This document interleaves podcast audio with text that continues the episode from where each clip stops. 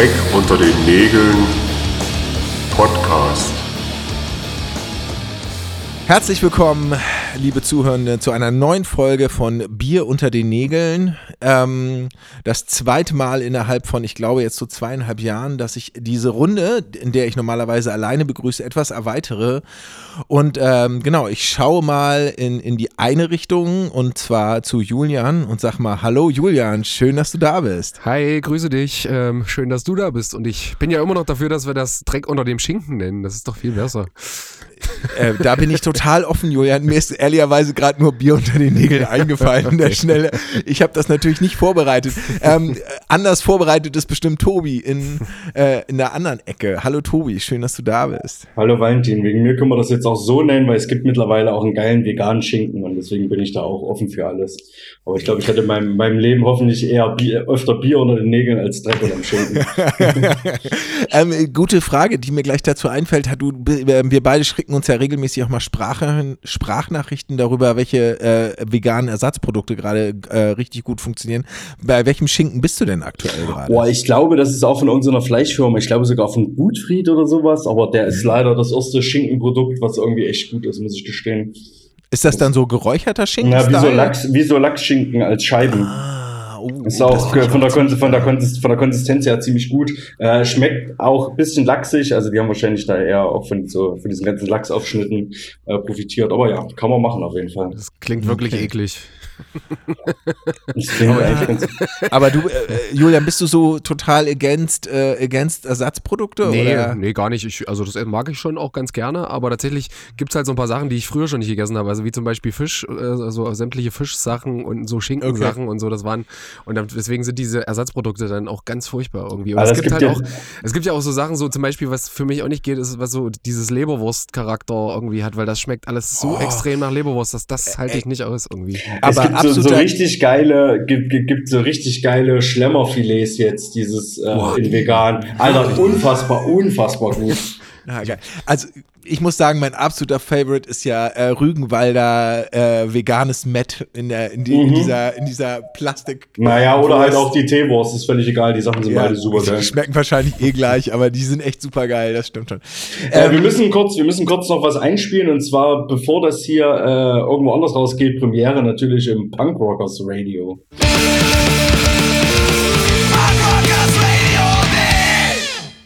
Genau. Und wo wir gerade bei veganen Ersatzprodukten sind, können wir die, die Brücke sehr schön schlagen, weil ich, ich äh, blockiere dich mal ein bisschen und äh, holen mal unsere zwei Gästinnen heute mit rein. Denn zum einen haben wir der Tüttel und die feiert so vegane Produkte, glaube ich, auch ganz gerne mal. Ja, absolut. Ich äh, freue mich auch jetzt schon, dass ich hier von euch nochmal neue Tipps erfahre. Hat mir jetzt schon was gebracht. Wir sind noch kein Wort selber gesagt, aber schon wieder auf dem neuesten Stand der Ersatzprodukte. Genau, und zum anderen ist da noch Schlossi. Hallo Schlossi. Hi. Ich weiß gar nicht, stehst du, lebst du auch vegetarisch, vegan oder ist ähm, so ein Krempel? Vegan, oder? tatsächlich, ah, ja. genau, seit fünf Jahren und davor ah, ja. halt schon 20 Jahre vegetarisch. Aber ich finde das Wort Ersatzprodukte doof, weil ich finde, ja, okay. braucht keinen Ersatz für Fleisch. Ja. Ähm, kurz fürs, für, die, für, für die Zuhörenden. Ich kenne Tüdel, Julian kennt Tüdel. Äh, Valentin kennt Schlossi und ich glaube, äh, Schlossi kennt Tüdel, aber dann hört es auch schon auf, oder? Nee, ja, ich kenne auch Valentin. Auch. Okay. Ja, meine ich ja. Nee, ich kenne also. Valentin auch auf jeden Fall. Ah, ah ja, okay. Er hat schon ein großartiges äh, Interview letztes Jahr bei Rock am Berg, nee, vorletztes Jahr bei Rock am Berg mit unserer Mischband durchgeführt. Genau. Ah ja, okay aber das erste Mal begegnet Tüdel sind wir uns auf der äh, ähm, äh, im Rahmen des Reeperbahn Festivals, als dieser komische Award vergeben wurde, weißt du? Da standen wir, oh, ja. da war mein mein mein mein großer war da gerade noch ein Baby, den hatte ich in der Trage dabei und dann sind wir da rein in diese Veranstaltung, wo ein gutes Pferd für nominiert war für irgendeinen so Preis. Auf ja, dem Reeperbahn Festival? Die VOT Awards ja. waren das, da gab es richtig viel genau. Freibier. Genau, das, äh, genau, stimmt. Das war das Jahr, wo ich nicht getrunken habe. Also ich hatte nichts von dem. Clever. Aber genau. Ja, und Schlossi kenne ich, wenn ich jetzt äh, äh, zurückrechne, schon seit äh, 2014, seit du den ersten Bierschinkenbericht über ein gutes Fett geschrieben ja, hast. Ja, in Berlin habt ihr da gespielt, ne? Das genau, war, glaube ich. Auf dem Ankerfest. Genau, ja. Ich erinnere mich. Und ich habe euch auch mal gemischt tatsächlich. Ja, das war in Ricklenhausen irgendwann, viel später genau. aber nochmal. Genau. Aber du hast doch vor allem, hast du, weiß ich noch, dass du die ganzen Fotos gemacht hast und ich so derbe stolz war, dass es Fotos von uns gibt. Stimmt, ja, ich glaube, du hast mich noch angelabert auf dem Konzert. Ich erinnere mich dunkel, genau. Genau. Jetzt haben wir hier so, so, ich knips doch ja einfach nur. Ich bin ja überhaupt keine professionelle Fotografin. Ich erwarte nicht zu viel. Jetzt, jetzt haben wir hier so ganz Kreis. viele unnötige, äh, ganz viele unnötige Random Facts. Genau. Äh, stellt euch beide doch gerne noch mal ein bisschen vor mit ein paar äh, Hard Facts, die vielleicht für die Leute da draußen interessant sind. Äh, ja, ich bin Schlossi Tüdel. Stadt oder Tüdel? Tüdel, mach ruhig. äh, ich bin Tüdel. Ich lebe in Hamburg, äh, mache mit Schlossi zusammen das Label Rilrek, mache mit Heiko zusammen die Radiosendung äh, Mono Bizarro, spiele in einer Band Trümmerratten und ja, so viel dazu. Eigentlich als Lohnarbeitsjob in der Regel, wenn ich nicht gerade krankgeschrieben bin, bin ich noch Grafikdesignerin. Also mussten mir jetzt das Wollknäuel so zuwerfen, damit ich weitermachen kann. Ach so, ja, bitte. Alles klar. Den, den Gesprächsstab. Ähm, ja, ich bin Schlossi. Ich schreibe, also ich arbeite für den Plastic Bomb Mail Order. Ich schreibe für das Plastic Bomb Fanzine. Äh, hin und wieder auch nochmal für Bierschinken. Und ja, ich mache halt mit Tüdel so ein bisschen im Hintergrund Rirek. Und, und dann noch ganz ähm, viele andere Dinge, die nichts mit Punk zu tun haben. und daran anschließend die Frage aller Fragen: ähm, Wie kam denn die Subkultur in euer Leben? Also Punk wahrscheinlich. Äh, Tüttel, du kannst gerne wieder anfangen. äh, ja, bei mir ist es super langweilig, äh, wie bei fast allen ältere Geschwister. Mein älterer Bruder mhm. hing damals mit ein paar Punkern rum. Es gab so zwei auf dem Dorf. Ich komme ursprünglich von so einem 1000 Einwohner-Kaff. Und äh, die haben Wieso gehört und ich fand es halt mega geil. Und dann bin ich da irgendwie so hängen geblieben. Im Gegensatz zu meinem Bruder. Er führt jetzt leider ein spießiges Leben. Aber ja, ich bin dem Punk treu geblieben. Oh Gott, ich hasse, diese Frage, wie der Punk in mein Leben gekommen ist. Also ich glaube, musikalisch so wahrscheinlich irgendwie mit 13, 14 durch die Ärzte und die Ramones. Und ich glaube, aktiv tatsächlich erst so Ende, ja, also so 2000, 2009, 2010 durch Bierschinken, als mir dann mal irgendwann eine CD in die Hand gedrückt wurde, so nach dem Motto, hier, schreib mal eine Rezension. Und irgendwie bin ich dann da hängen geblieben. Darf ich kurz nochmal rückfragen, warum du diese Frage hast? ich weiß nicht, ich finde das immer so, ich finde das so schwierig. Also ich hatte jetzt nicht so diesen, wie viele haben so diesen Erweckungsmoment, dass sie irgendeine Punkband gesehen haben und sich gedacht haben, geil, das will ich auch irgendwie, die sehen irgendwie so gefährlich aus oder die Musik ist so total wild oder so. Das hatte ich halt irgendwie nicht. Also ich habe schon immer viel Mucke gehört und dann habe ich irgendwann, glaube ich, mal ähm, genau in meiner Hardcore Stephen King Phase habe ich Friedhof der Kuscheltiere gesehen und da ist ja ne, Ramones Soundtrack und das fand ich halt irgendwie ganz spannend. Aber es hat dann tatsächlich echt nochmal gedauert. Also ich war halt hauptsächlich eher auf Konzerten dann unterwegs, halt mehr als Konsumentin. Und ja, genau, durch meinen äh, damaligen Freund bin ich dann halt, habe ich dann den Föhl kennengelernt vom Bierschinken und so kam dann irgendwie eins zum anderen. Ist witzig, genau. ich habe die Tage, die Tage irgendwann so, weiß nicht, wie ich auf diese Erinnerung gekommen bin. Ich habe festgestellt, dass ich in der vierten Klasse zu Fasching äh, mich als Punk verkleidet habe, indem, indem, indem ich einfach eine schwarze Jeans und ein schwarzes T-Shirt und mein Stiefvater hatte so Markierungsspray in Gelb, Orange und Rosa und hat einfach das T-Shirt und die Hose mit Markierungsspray voll gesprüht und dann war ich halt ein Punk. Ich habe aber immer überlegt, wie bin ich denn da drauf gekommen? Also ob ich in der vierten Klasse jemals schon Punks gesehen habe oder das aber anscheinend ja schon für gut befunden habe. Das war vielleicht vielleicht so irgendwo der Einstieg. Hast du dir auch coole Haare gemacht? Nee, leider nicht. Ich glaube, ich hatte damals eine ähnliche Frisur wie heute. Da war nicht viel mit Haare machen. Aber du hättest dir das Spray ja auch in die Haare sprayen können. Ja, das, ja, das wäre bestimmt nicht so geil gewesen. Aber ja. Ich muss ja, ihr Lieben, ich ja, muss ganz kurz daran drängen, gerade so, als du das erzählst. Äh, es gibt so eine Geschichte von so Punks in Gera, die irgendwie Anfang der 80er Punk für sich entdecken und keiner aber noch nie ein Bild gesehen haben oder auch nicht wissen, was genau das ist. Und dann ziehen sie sich die Klamotten ihrer Großeltern an, weil sie denken, dass das irgendwie Punk. Fand ich, äh, ich finde, das ist so ein schönes Beispiel dafür, dass Punk eigentlich irgendwie so geil alles auch mal sein kann, ne? An gewissen ja. Stellen zumindest. Ja, damit sind sie auf jeden Fall angeeckt. Also, ja, sind auf jeden Fall. Äh, gebt uns mal noch so erste Bands, erste Konzerte, erste Alben mit, was so, was euch damals so bewegt hat.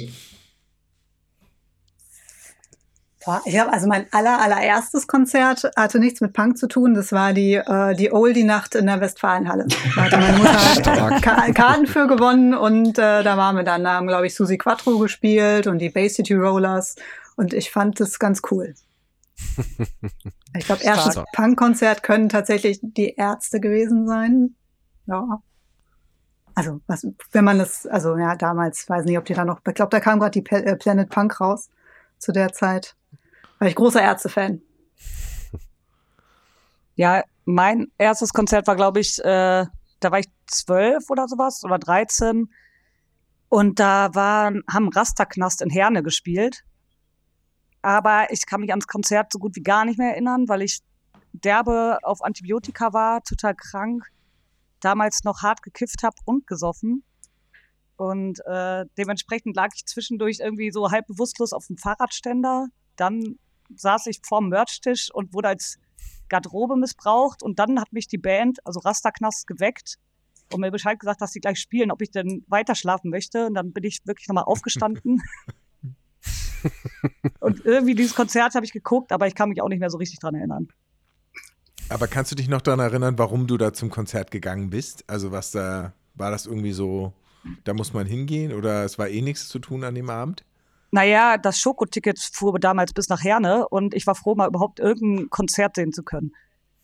Also okay. ich war immer. Was, was ist das Schokoticket? Äh, das war so das Schülerticket.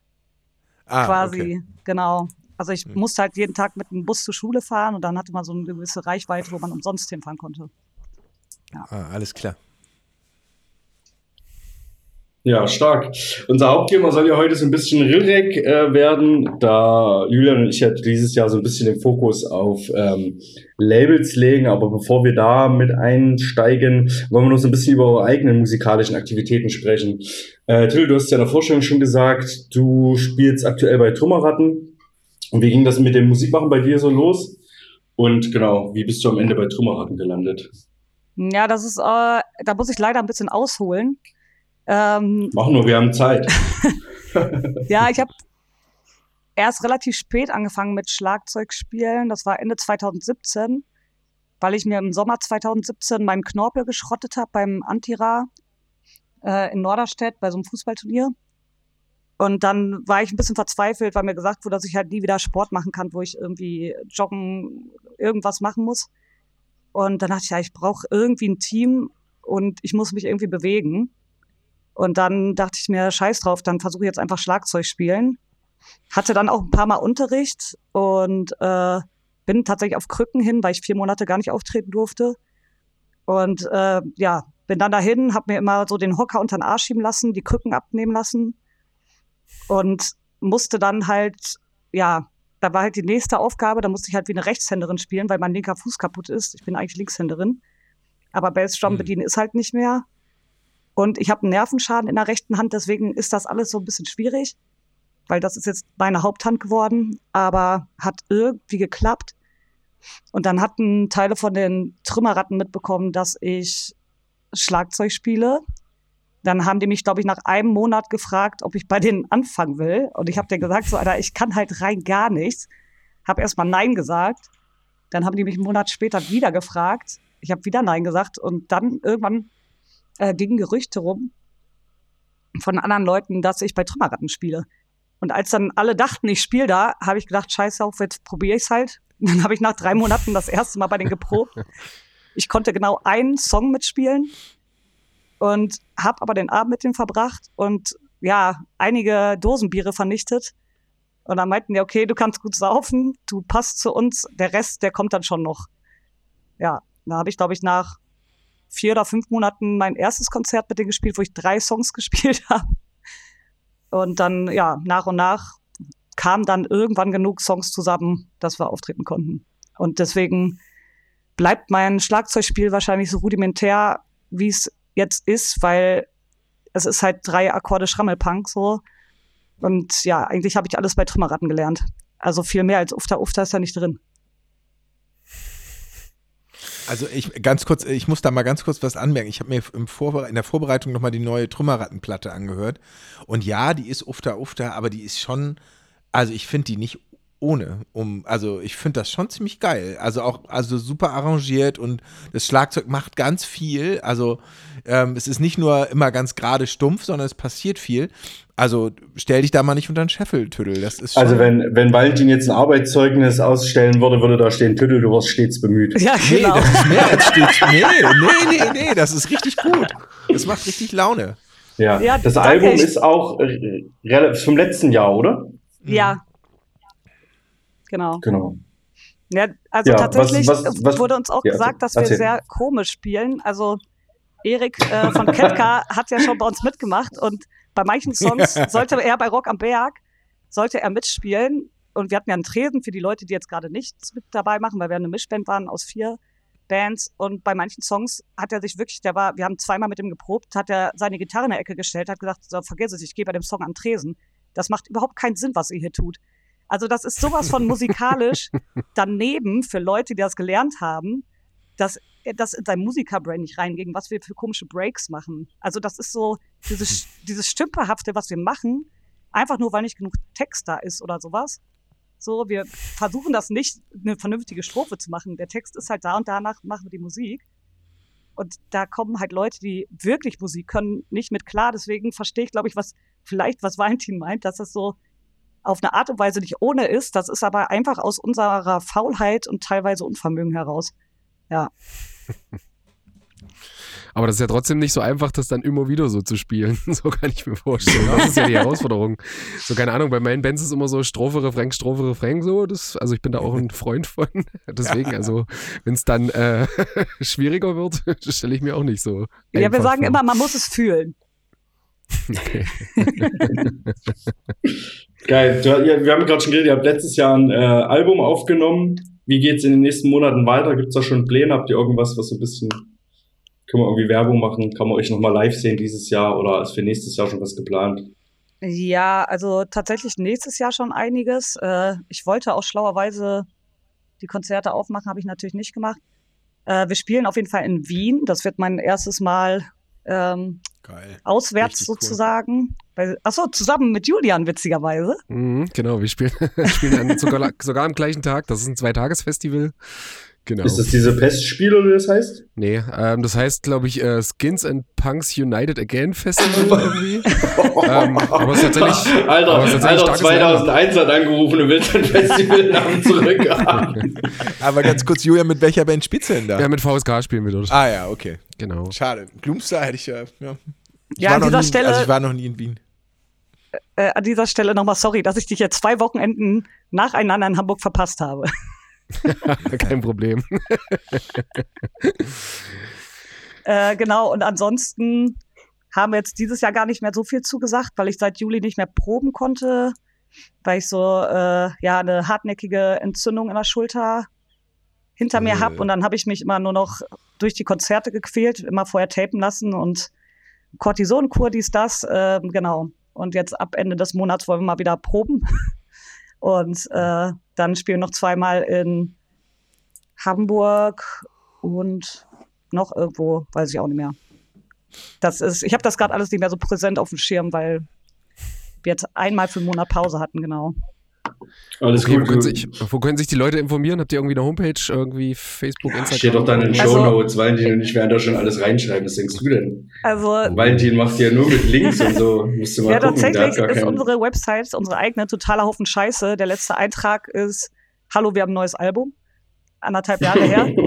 ähm, hin, hin, und wieder. Ihr, ihr habt keins, Ihr habt kein Social Media, ne? Also Bandcamp nee. gibt es, aber nee. ihr habt keine Social Media. Genau. Ist, aber das würde mich mal interessieren, weil äh, das finde ich übrigens auch eine ganz gute Überleitung zu, äh, zu, zu Schlossi, weil ähm, ist es aus Das ist auch immer richtig gut, wenn man Überleitung ankündigt. Mit ist es eine Überleitung. Das ist auf jeden Fall technisch. gut, dann weiß ich hey, hallo, hallo Profi, seit Jahren. Ja. Nein, aber ganz ehrlich, aber äh, Schüttel, äh, ist es einfach tatsächlich so, dass Leute bei euch sagen, nee, auf, auf gar keinen Fall will ich, dass, keine Ahnung, dass meine Bilder bei Meta slash Instagram, Facebook auftauchen?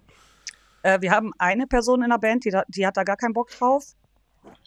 Die andere Person macht das mit der anderen Band sowieso. Also Pauli von Loser Use ist da scheißegal. Lotta Lars ist da eher nicht so. Achso, ich muss, sollte vielleicht noch dazu sagen, dass wir zuletzt nur noch zu dritt unterwegs sind, weil unser Sänger diverse Kinder gekriegt hat und jetzt erstmal äh, ja erstmal raus ist. Und okay. die, ja, die sind auch zu faul, ne? Die haben keinen Bock, dass ich jetzt noch mehr Sachen übernehme. Und von denen wird das keiner pflegen. Also, und die sagen halt, okay. halt, brauchen wir nicht. Wer braucht so einen Scheiß? Wir haben eine E-Mail-Adresse, wo sich Leute melden können. Und das reicht dann auch. Und wir haben neuerdings bei Rilrek tatsächlich immer die Gigs von unseren Labelbands stehen. Das ist relativ zuverlässig und da kann man dann auch die Trümmerrattenkonzerte finden. Ich wollte, ich wollte nur kurz mal sagen, Valentin, dass deine Überleitung zu Schlossi immer noch Tüttel redet. Also vielleicht solltest du da noch mal ein bisschen Hand einlegen. Und ich bin einfach total gespannt, wie diese Überleitung jetzt vonstatten geht. Also. Ja, ich auch. Das, ich drehe erstmal. Julian ist auf jeden Fall schon maximal genervt. Der ist schon kurz vorm Ausklinken. Also ich kann nur sagen, dass ich weiß, dass äh, Schlossi ja auch Schlagzeug spielt in der Band. Und äh, von dieser Band gibt es nämlich auch null Social Media Auftritte. Ich glaube nicht mal eine Website. Man muss die wirklich hart googeln äh, um, um Bandcamp und ich glaube, Bierschinken ist noch so die beste Informationsquelle. Dann, dann ist immer, ja eigentlich immer die Frage, Bierschinken ist immer die beste Informationsquelle. Dann, dann ist ja eigentlich nur noch die Frage, wie viel, wie viel Alkohol brauchen Tüttel und Schlossi, um als Safri-Duo Coverband auf die Bühne zu gehen? oh, da ich äh, total selten trinke, wird es schwierig. ich glaube, vor allem bräuchten wir mehr Skills. Tüttel, kannst du Schlossi jetzt auch mal reden lassen, sag mal. Aber ich kann, ich kann eben kurz dieses Mysterium äh, aufklären, warum du uns nicht findest. Und zwar liegt es daran, dass es uns nicht mehr gibt. Oh, ihr habt genau. euch aufgelöst. Äh, ja, so es ging so schleichend. Also wir sind irgendwie, wir waren, haben wir zu fünf gestartet. Also die Band hieß die Freundin von. Ja. Yeah. Und wir haben zu fünf gestartet. Und dann ist erst die Gitarristin, also die eine Gitarristin ausgestiegen, weil zu viel um die Ohren. Dann ist, hat unsere Sängerin aufgehört, weil persönliche Gründe. Dann ist unsere Bassistin schwanger geworden. Und jetzt sind wir irgendwie nur noch zu zweit und wir sagen mal, ja, wir lassen, lass uns mal treffen zum Musik machen. Aber irgendwie hat es bisher noch nicht funktioniert. Okay. War das Schade, jetzt deine, deine erste und auch letzte Band quasi? Sozusagen, genau. Nee. Also da habe ich Schlagzeug gespielt. Ich kann aber auch noch Gitarre und Blockflöte. Ah ja, geil. Stimmt, das hast du irgendwann mal im Bierschinken erwähnt mit der Blockflöte. Ich entsinne mich. Habe ich das? Oh Gott, okay. Ich dachte, ja. ja. Aber wenn ich dich ein bisschen reinreiten darf, Schlotzi, du hast zumindest schon mal hm? einen fetten Auftritt gehabt mit einer großen Band, die wir zumindest einen Großteil von uns feiert. Ach so, ja, ja, ja. Wir waren schon mal Vorband von Pesco. Ah, ja, also ich schön. habe musikalisch in meiner musikalischen Karriere eigentlich auch alles erreicht. Ich kann mir jetzt wieder zur Ruhe setzen. Man kann also, du hast doch sogar bei einem Song mitgespielt bei Pesco, oder? Oh Scheiße, ja, das habe ich auch. da also wollte ich auch eigentlich drauf hinaus. ja, Ach so, ja. da wolltest du hinaus, drauf hinaus. Mit, ja. der, mit der Flöte oder mit was? Nee, Schlagzeug. Das wäre besser so. gewesen, glaube ich, wenn ich mit der Flöte mitgespielt hätte. Nee, äh, ich musste Castle Rock spielen auf dem Schlagzeug. Und zu Hause beim so einfach mitspielen hat das auch immer ganz gut geklappt. Aber live war es dann mehr so, so ein, ja, es hatte so einen einstürzenden Neubauten-Vibe. sehr gut. Ich, ich Aber ich konnte mich auch schlecht hören. Es lag alles nur daran, dass ich mich nicht hören konnte. Ja, immer diese Monitore bei diesen kleinen Konzerten. Ja, im Monitor, die haben ja, die spielen ja mit in ihr. Ich war verloren. okay. Du hast den Klick nicht gehört, ne? Nee. wir, das war wir haben, Grund. Wir haben äh, das, äh, das, es kommt ja im Dezember noch ein Tape mit Black Square, das dritte, was wir machen. Und auf der B-Seite ist der, ist der Click-Track drauf quasi das, wollten auf die B-Seite, wollten die das einfach drauf machen, das, was, mhm. was die Schlagzeugerin quasi hört. Und ähm, das war das erste Mal, dass da, wo wir die Tapes kopieren lassen, dass die sich bei uns gemeldet haben und nochmal nachgefragt haben, ob wir wirklich den Click-Track auf die B-Seite wollen. Die haben sämtliche, die haben sämtliche Aufnahmen von irgendwelchen Scheiß, die sonst was für eine Qualität hatten, alles durchgewunken, aber da haben sie dann doch nochmal nachgefragt. Interessant, dass sie da echt mal reinhören. Ja, naja, ja, weiß ich nicht. Äh, Habe ich auch nicht gedacht. Ich habe auch gedacht, denen ist das alles egal. Aber demnach, äh, ja. Krass, ähm, normalerweise müsste, würde ich jetzt auch gerne so eine coole Brücke bauen, wie das Valentin vorhin gemacht hat. ja, das wird der, das wird der Running Gag des Abends, ey. Ich fange jetzt äh, ganz, ganz trocken mit dem nächsten Thema an. Nee, wir haben ja vorhin schon kurz angekündigt, dass wir vor allem auch über euer Label Rilrek sprechen wollen. Ähm, zuerst der Fra äh, die Frage an euch beide, ähm, wie kam äh, denn der Name zustande? Wo kommt der denn her? Und vielleicht könnt ihr noch mal so einen kleinen geschichtlichen Abriss geben zum Label. Also tatsächlich mit dem Namen. Die Geschichte habe ich zehnmal wieder vergessen. Wir haben aber nochmal nachgefragt, weil äh, das alles basiert auf einem Fanzine, was 98, da waren wir beide noch kleine Köttel, ähm, von Max. Vielleicht sollten wir kurz wurde. dazu sagen, dass wir das ähm, Label ja nicht selbst gegründet haben, sondern wir haben es ähm, quasi vererbt bekommen. Genau. Und dieses, ähm, das, der Labelname war ursprünglich übernommen von dem Fanzine und das war Ripfa. Und äh, das kam so zustande, dass denen einfach nichts eingefallen ist. Dann haben die das ABC auf ein Blatt Papier gemalt und haben mit Augen zu Buchstaben gewählt. Und das war eigentlich war. Und dann haben die aus lokalpatriotischen Gründen, die die damals noch hatten, ein R für Ruhrpott davor gemacht, dann weil es war. Und irgendwann äh, wurde aus diesem Fernsehen ein Label, äh, weil eigentlich auch nur aus der Not heraus, äh, die waren bei den Studierendenprotesten dabei, also Max und Lars waren das dann. Und ähm, die hatten halt unglaublich viele Schulden, weil irgendwie tausend Anklagen und dies und das. Und dann haben die einen Label-Sampler gemacht und daraus ist das dann entstanden, dass die das erstmal Punkrock Indie-Label genannt haben, haben gemerkt, dass der Name totale Scheiße ist und haben dann die ersten drei Buchstaben stehen gelassen, also Rill und dann kam das Rack dazu. Und deswegen war es dann Rillrack Punkrock Indie-Label. Genau. Und dann irgendwann äh, hat 2017 hat Max gesagt, so, ich bin jetzt raus aus der Scheiße, die Luft ist raus, ich mache jetzt ein veganes Bistro auf und äh, brauche mal was Neues im Leben. Und Lars wollte das nicht alleine weitermachen und hat uns beide dann gefragt. Also eigentlich ist das Label zu uns gekommen und nicht zu dem Label. Und wir wollten das halt nicht aufgeben. Also zumindest war es bei mir so, ne? Weil man ja auch viele Leute kannte und viele Bands. Ich weiß nicht, wie war das für dich, Schlossi? Ähm, wie, wie alles irgendwie im, im Punk zu mir gekommen ist. Irgendwer kam zu mir und sagte, hast du da Bock drauf? Und ich denke mir immer so, ja, probiere ich mal aus. So ja, war es auch bei Rilrek. Seid ihr beide aus 2017 zu Rilrek gekommen? Nee, oder? Doch, mm, doch. Ach ja. doch, okay. Ach okay, ja. Übrigens findet man auf eurer Homepage die Geschichte auch äh, inklusive Namenserklärung relativ lang und ausführlich, weil da habe ich dann auch so ein bisschen äh, drin herumgeschmökert in der Vorbereitung. Für alle, ja, die, die ja. nochmal die lange, die, die lange Version wollen. Aber das ist genau. Ja, ach so, okay, verrückt, genau. Genau. Und seit 2023 ist jetzt eigentlich auch Lars, also jetzt sind es eigentlich nur noch Schossi und ich. Lars ist komplett raus, der widmet sich jetzt der Kunst. Und äh, ja, Jetzt übernehmen wir das und im Hintergrund eiert aber Max wieder mit rum. Der hat jetzt hier Real News ja gegründet, weil er es doch nicht ganz sein lassen kann. Mhm. Und supportet uns netterweise auch noch bei der äh, neuen Website. Genau. Mhm.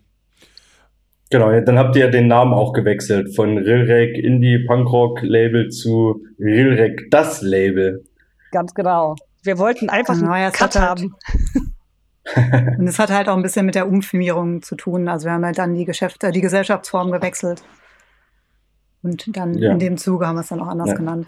Und seid ihr eingestiegen, weil Lars und Max euch gefragt haben, direkt zu gewissen, gewissen, also ich meine, gewissen, wie sagt man, Arbeitsbereichen? Oder war das eher so, ey, ich kann irgendwie Leute gebrauchen und habt ihr nicht Bock? Also, weil ich meine, Tüdel hatte gesagt, sie macht Design, ist jetzt über diese Designschiene reingekommen oder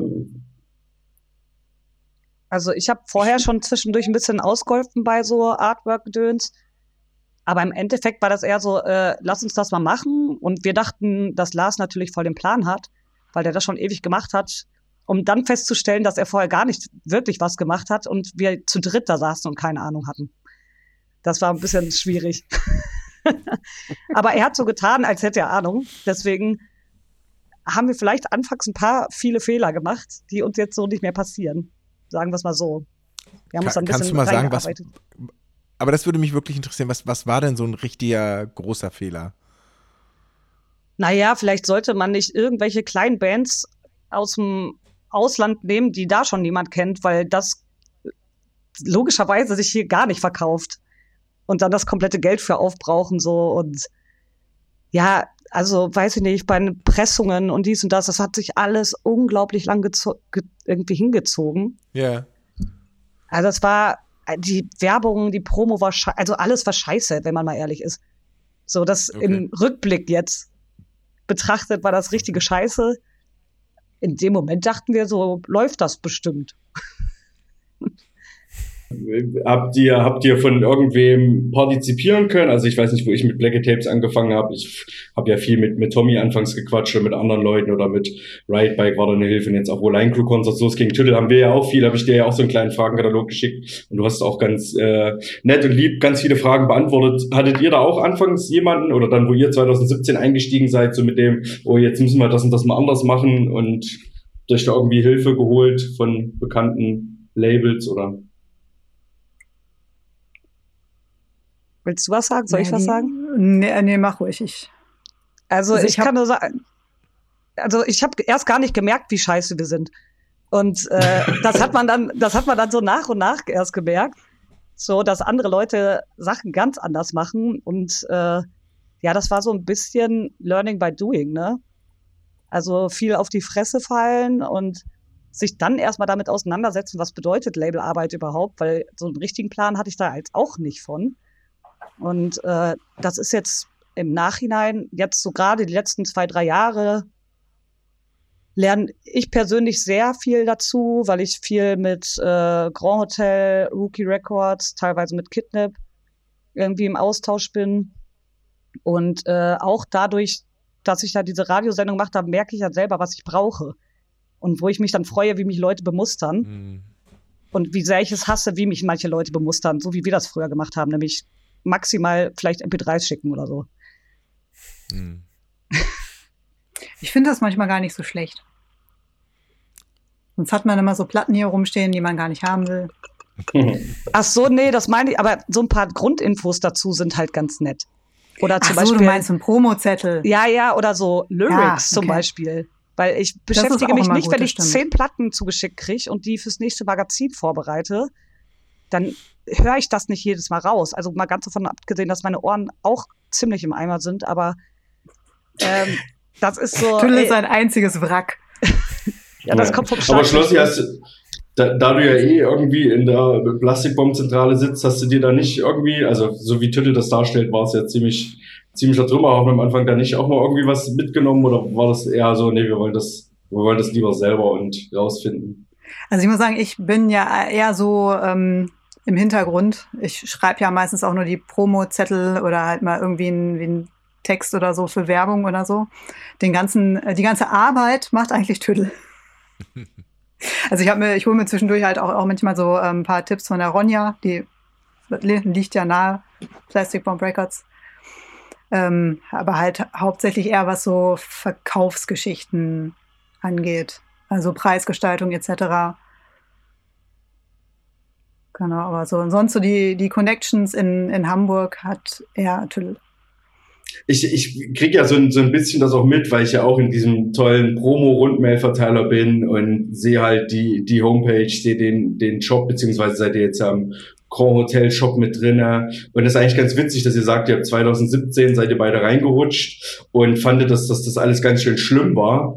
Ähm, und habt halt jetzt, das sind dann sechs Jahre her oder fünfeinhalb, je nachdem, wie man es jetzt rechnen will, ähm, finde ich, dass das alles einen sehr, sehr professionellen Eindruck macht. Also ich denke mir immer so, wenn ich da einiges sehe, alter Fuck, das sind ja noch, das sind ja Welten zwischen dem, was ich mache äh, oder was ich von vielen anderen kenne, so aus dem Punk-Bereich, sagen wir mal in Deutschland, äh, und das, was ihr macht.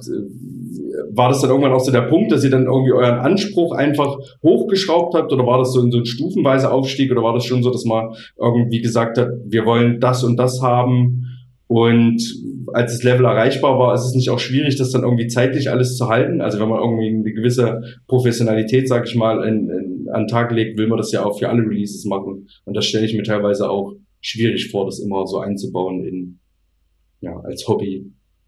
Ja, das ist das Praktische, wenn man eine Grafikdesignerin am Start hat. Ja, ja also ich habe das erst, diese Ansprüche sind so mit der Zeit gewachsen als ich dann irgendwann auch mal verstanden habe, was Labelarbeit bedeutet und als wir dann auch die Verantwortung mehr für uns hatten, wir waren schon bei vielen Sachen einfach abhängig von Lars und das hat dann manchmal ein bisschen ausgebremst, weil er relativ früh, als wir dann 2017 zusammenkamen, angefangen hat, halt Kunst zu studieren und ist da in dieser Kunstwelt total aufgegangen. Ähm, ja, und dadurch kam das dann irgendwann. Dann habe ich mit anderen Leuten gequatscht und habe geguckt, wie die das so machen. Und meistens, wenn ich irgendwas anfange und dann Bock drauf habe, dann leider wachsen meine Ansprüche an mich selber immer mehr. Und da geht wirklich viel zu viel Zeit bei drauf. Jetzt gerade bin ich glücklicherweise noch krank geschrieben. Ähm, deswegen klappt das, wie das dann irgendwie künftig ist, ob ich da noch das Tempo halten kann, auch mit der Menge der Releases, die wir jetzt teilweise haben, wird man dann sehen. Oh, das letzte von mir, bevor ich die anderen beiden auch mal wieder zu Wort kommen lasse. Ähm, habt ihr so, könnt ihr einschätzen, was ihr so an Tages- oder Wochenarbeitszeit da ungefähr reinsteckt? Grob über den Daumen, weil das ist, ich vermute, dass es doch schon relativ viel ist. Also wenn ihr es nicht verraten wollt, ist auch okay, aber es ist ja, glaube ich, für da draußen auch mal die Leute, die nicht so Einblick in Label haben, auch mal ganz spannend, was sowas eigentlich bedarf. Ähm, das kommt ein bisschen darauf an, was man da jetzt mit reinzählt. Ich habe zum Beispiel auch zwei, zweimal im Monat treff haben wir so einen Stammtisch sozusagen mit halt mit den Labels hier aus Hamburg. Das ist natürlich eher auch Bier trinken, aber auch Labelarbeit. Weiß nicht, wo man das jetzt einordnen soll. Und dann kommt es halt darauf an, wie viele Veröffentlichungen sind. Jetzt gerade sind wir dabei, quasi fucking Angry vorzubereiten. Das ist doch deutlich mehr Arbeit als bei anderen Releases. Äh, aber an sich würde ich da ungern die Stunden zählen, weil dann weiß ich auf jeden Fall, dass ich total dämlich bin. Wie viel Zeit da reingeht. Also, das ist so alleine dieses immer wieder auf jeden Cent achten und diese ganzen scheiß Einleger für Tapes falten, kennst du ja selber oder kennt ihr ja selber. So, so ein Kram, was man so nebenbei macht und irgendwie auch meditativ ist, aber wie viele Stunden man nur mit Falten wohl verbracht hat, so, ey, das kann man, also möchte ich, möchte ich lieber nicht ausrechnen. Äh, mir ist aufgefallen, dass eure letzten Releases, äh, also ihr habt jetzt hier ähm, Chemtrail gemacht zum Beispiel, das war ein Tape. Es ist sehr viel Tape, ein bisschen, ihr habt ja auch Beate X Use nochmal neu veröffentlicht, oder jetzt überhaupt, glaube ich, das erste Mal digital veröffentlicht. Ähm, aber es war relativ wenig Vinyl, beziehungsweise ähm, Dead End Kids, die letzte Platte habt ihr dann zusammen gemacht mit Backrauf Fafita. Ähm, war das jetzt wegen der Vinylkrise? Ich weiß gar nicht, ob die es immer noch gibt, aber oder war das einfach, weil ihr auch also würde mich einfach interessieren, oder gab es einfach auch die Entscheidung, nee, wir machen jetzt deutlich weniger Vinyl äh, aus Kosten? Äh, kurz, kurz noch an, anbringen, dass gerade noch die Anger, Anger Boys, das war glaube ich auch eine 7 Zoll, oder? Rauskam. Mhm, ah. Genau. Okay, das, das ist mir dann durchgerutscht. Die habe ich nicht, aber mir, viel Vinyl war es jetzt nicht in letzter Zeit, oder? Mm, also wir haben viel in Planung. Das ist halt, ah, okay. also wir haben jetzt noch naja, also es waren zwischendurch auch noch Releases geplant, die aber nicht stattgefunden haben, weil manche Bands sich dann auch doch gedacht haben, die gibt's vielleicht bald nicht mehr. Und äh, nee, an sich, das hatte mit der Vinylkrise eigentlich nichts zu tun. Da waren wir halt geduldig und haben gesagt, aber wenn wir eine Platte mhm. machen wollen, dann dauert es halt ein bisschen länger. Und da haben wir auch Glück mit unserem Presswerk so, das ist alles nicht mehr so. Und jetzt Produktionszeiten sind inklusive Testpressungen drei Monate. Also das ist super entspannt. Okay. Also es hat sich cool. alles super entspannt. Ähm, das war einfach dem geschuldet. Bei manchen Bands macht man halt Vinyl, bei manchen eher nicht. Da muss man erstmal sich so ein bisschen rantasten, weil das ist ja auch immer eine ordentliche Summe Geld, die man da in der Hand nehmen muss. Mhm. Ja, also das war jetzt gar nicht bewusst, sondern eher, wir haben noch genug in Planung. Das dauert einfach, bis die Bands fertig werden. Ja, und Tapes. Mhm. Und die äh, Bands müssen ja auch, sorry. Nee, mach, mach. Äh, manchmal ist es auch einfach so, dass die Bands nicht genug Material für eine, für eine LP haben. Und dann machst du es halt mhm. lieber auf Tape oder so. Okay. Und ähm, kommt es oft vor, dass ihr Bands vielleicht so aus inhaltlichen Gründen ablehnt oder ist das den Menschen eher klar, dass die erst gar nicht zu euch schicken? Ähm, ja, wie, wie ist das so? Ich glaube, aus inhaltlichen Gründen wüsste ich jetzt spontan nicht, ob wir da mal jemanden abgelehnt haben. Also wir kriegen halt schon hin und wieder Bewerbungen. Also wenn man da aber schon die ersten also den ersten halben Song hört und weiß, in welche Richtung Musik das geht, dann höre ich mir gar nicht weiter an. Also dann ist halt, das ist dann wahrscheinlich auch politisch nicht der Anspruch, den wir setzen mhm. würden. So, ähm, aber wir haben jetzt nicht explizit wegen irgendwelchen Texten oder weil wir irgendwen eher so Grauzone verorten würden oder sowas, haben wir meines Wissens auch nicht nach irgendwie aussortiert, sondern es war dann einfach direkt schon klar, äh, nee, machen wir nicht. Und wir haben echt genug aktive Bands eigentlich gerade. und so viel in Planung, dass die letzte Zeit, wenn sich Leute beworben haben, dann muss einen das schon auf eine Art und Weise so derbe packen, dass man sagt, okay, scheiß drauf, das machen wir jetzt auch noch. So, das ist dann eher, ja, dieses komplett überzeugt sein, dann können wir noch mal neue Bands aufnehmen. Da, da kommt noch die Frage, also anschließend vielleicht ist noch rumgedreht, so ein bisschen habt ihr das auch schon halb beantwortet, aber ihr habt jetzt insgesamt auf 91 Veröffentlichungen geschafft. Ähm, Valentin hat ja auch schon angemerkt, auch Vinyl, CD und Tape, also zumindest wie es auf Discog steht, dann müsste die letzte Release-Nummer die 91 gewesen sein. Ähm, wie habt ihr die Bands da ausgewählt? Also klar, einige Bands haben natürlich auch die zweite oder dritte Sache mit euch gemacht oder das Nebenprojekt, aber ähm, genau, schreibt ihr auch aktiv noch Bands an oder ist es wirklich so, dass die meisten dann eher schon bei euch landen mit einer Bewerbung? Ich glaube, mit ähm, der Bewerbung haben wir tatsächlich nur die Dead End Kids gehabt, ne? Also die, wo wir uns dann auch tatsächlich dafür entschieden haben. Das andere sind alles, ja. alles Freunde von Tüdel. die gute alte Vetternwirtschaft. Ähm, ja, das sind tatsächlich irgendwie fast alles immer Leute, die man kennt, weil ich finde tatsächlich, dass die Menschen dahinter noch mal wichtiger sind als die Musik. Also ich finde, die Musik verändert sich dummerweise irgendwie auf eine Art und Weise, wenn man die Leute kennt. Dann finde ich Bands auf einmal viel besser oder schlechter als vorher, wenn ich die einfach nur so neutral gehört habe. Ähm, aber ich muss sowieso noch mal korrigieren, wir sind jetzt bei 99 Veröffentlichungen. Kannst du sogar okay. auf unserer Website sehen, die ist jetzt auch aktuell. Ja, dann solltet, solltet ihr mal euren Praktikant oder Praktikantin darauf ansetzen, Discogs einzutragen. wir haben letztens wirklich eine Anfrage gekriegt für ein Praktikum. Hätte ich vielleicht doch mal Echt? annehmen sollen. Witzig. Ich habe letztens auch je, jemand angefragt, ob er nicht für äh, jedes Mal jetzt einfach ein Gratis-Tape bekommt und dann äh, den Discogs-Eintrag dafür macht. Oder war das Max, der angefragt hatte? Ja, genau. Aber weil du gerade, weil du gerade die äh, Dead End Kids angesprochen hast, die habe ich dir doch eigentlich, oder? So ein bisschen äh, Tüttel hatten wir da nicht ja. damals mal drüber geschrieben. Genau, genau. Ja, okay. stimmt. Du hast sie zu uns gesch geschoben sozusagen. Genau. Und, äh, Julian wartet heute noch auf seine Provision. Nachdem ja, sie äh, Support von den Ärzten Platten gemacht haben. haben.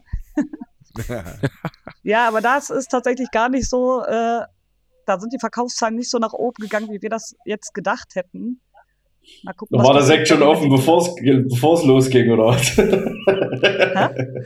da, da haben die Sektkorken schon geknallt, bevor die Verkaufszahlen gestiegen sind. Ja, das auf jeden Fall, ne? das kann man ja schon feiern, aber ähm, nee, das hatte Julian uns empfohlen und meinte auch, das sind super nette Leute. Und tatsächlich war Schlossi die ausschlaggebende Stimme, die gesagt hat, lass uns das auf jeden Fall machen. Ich habe gesagt, so ist ganz geil, muss jetzt nicht unbedingt.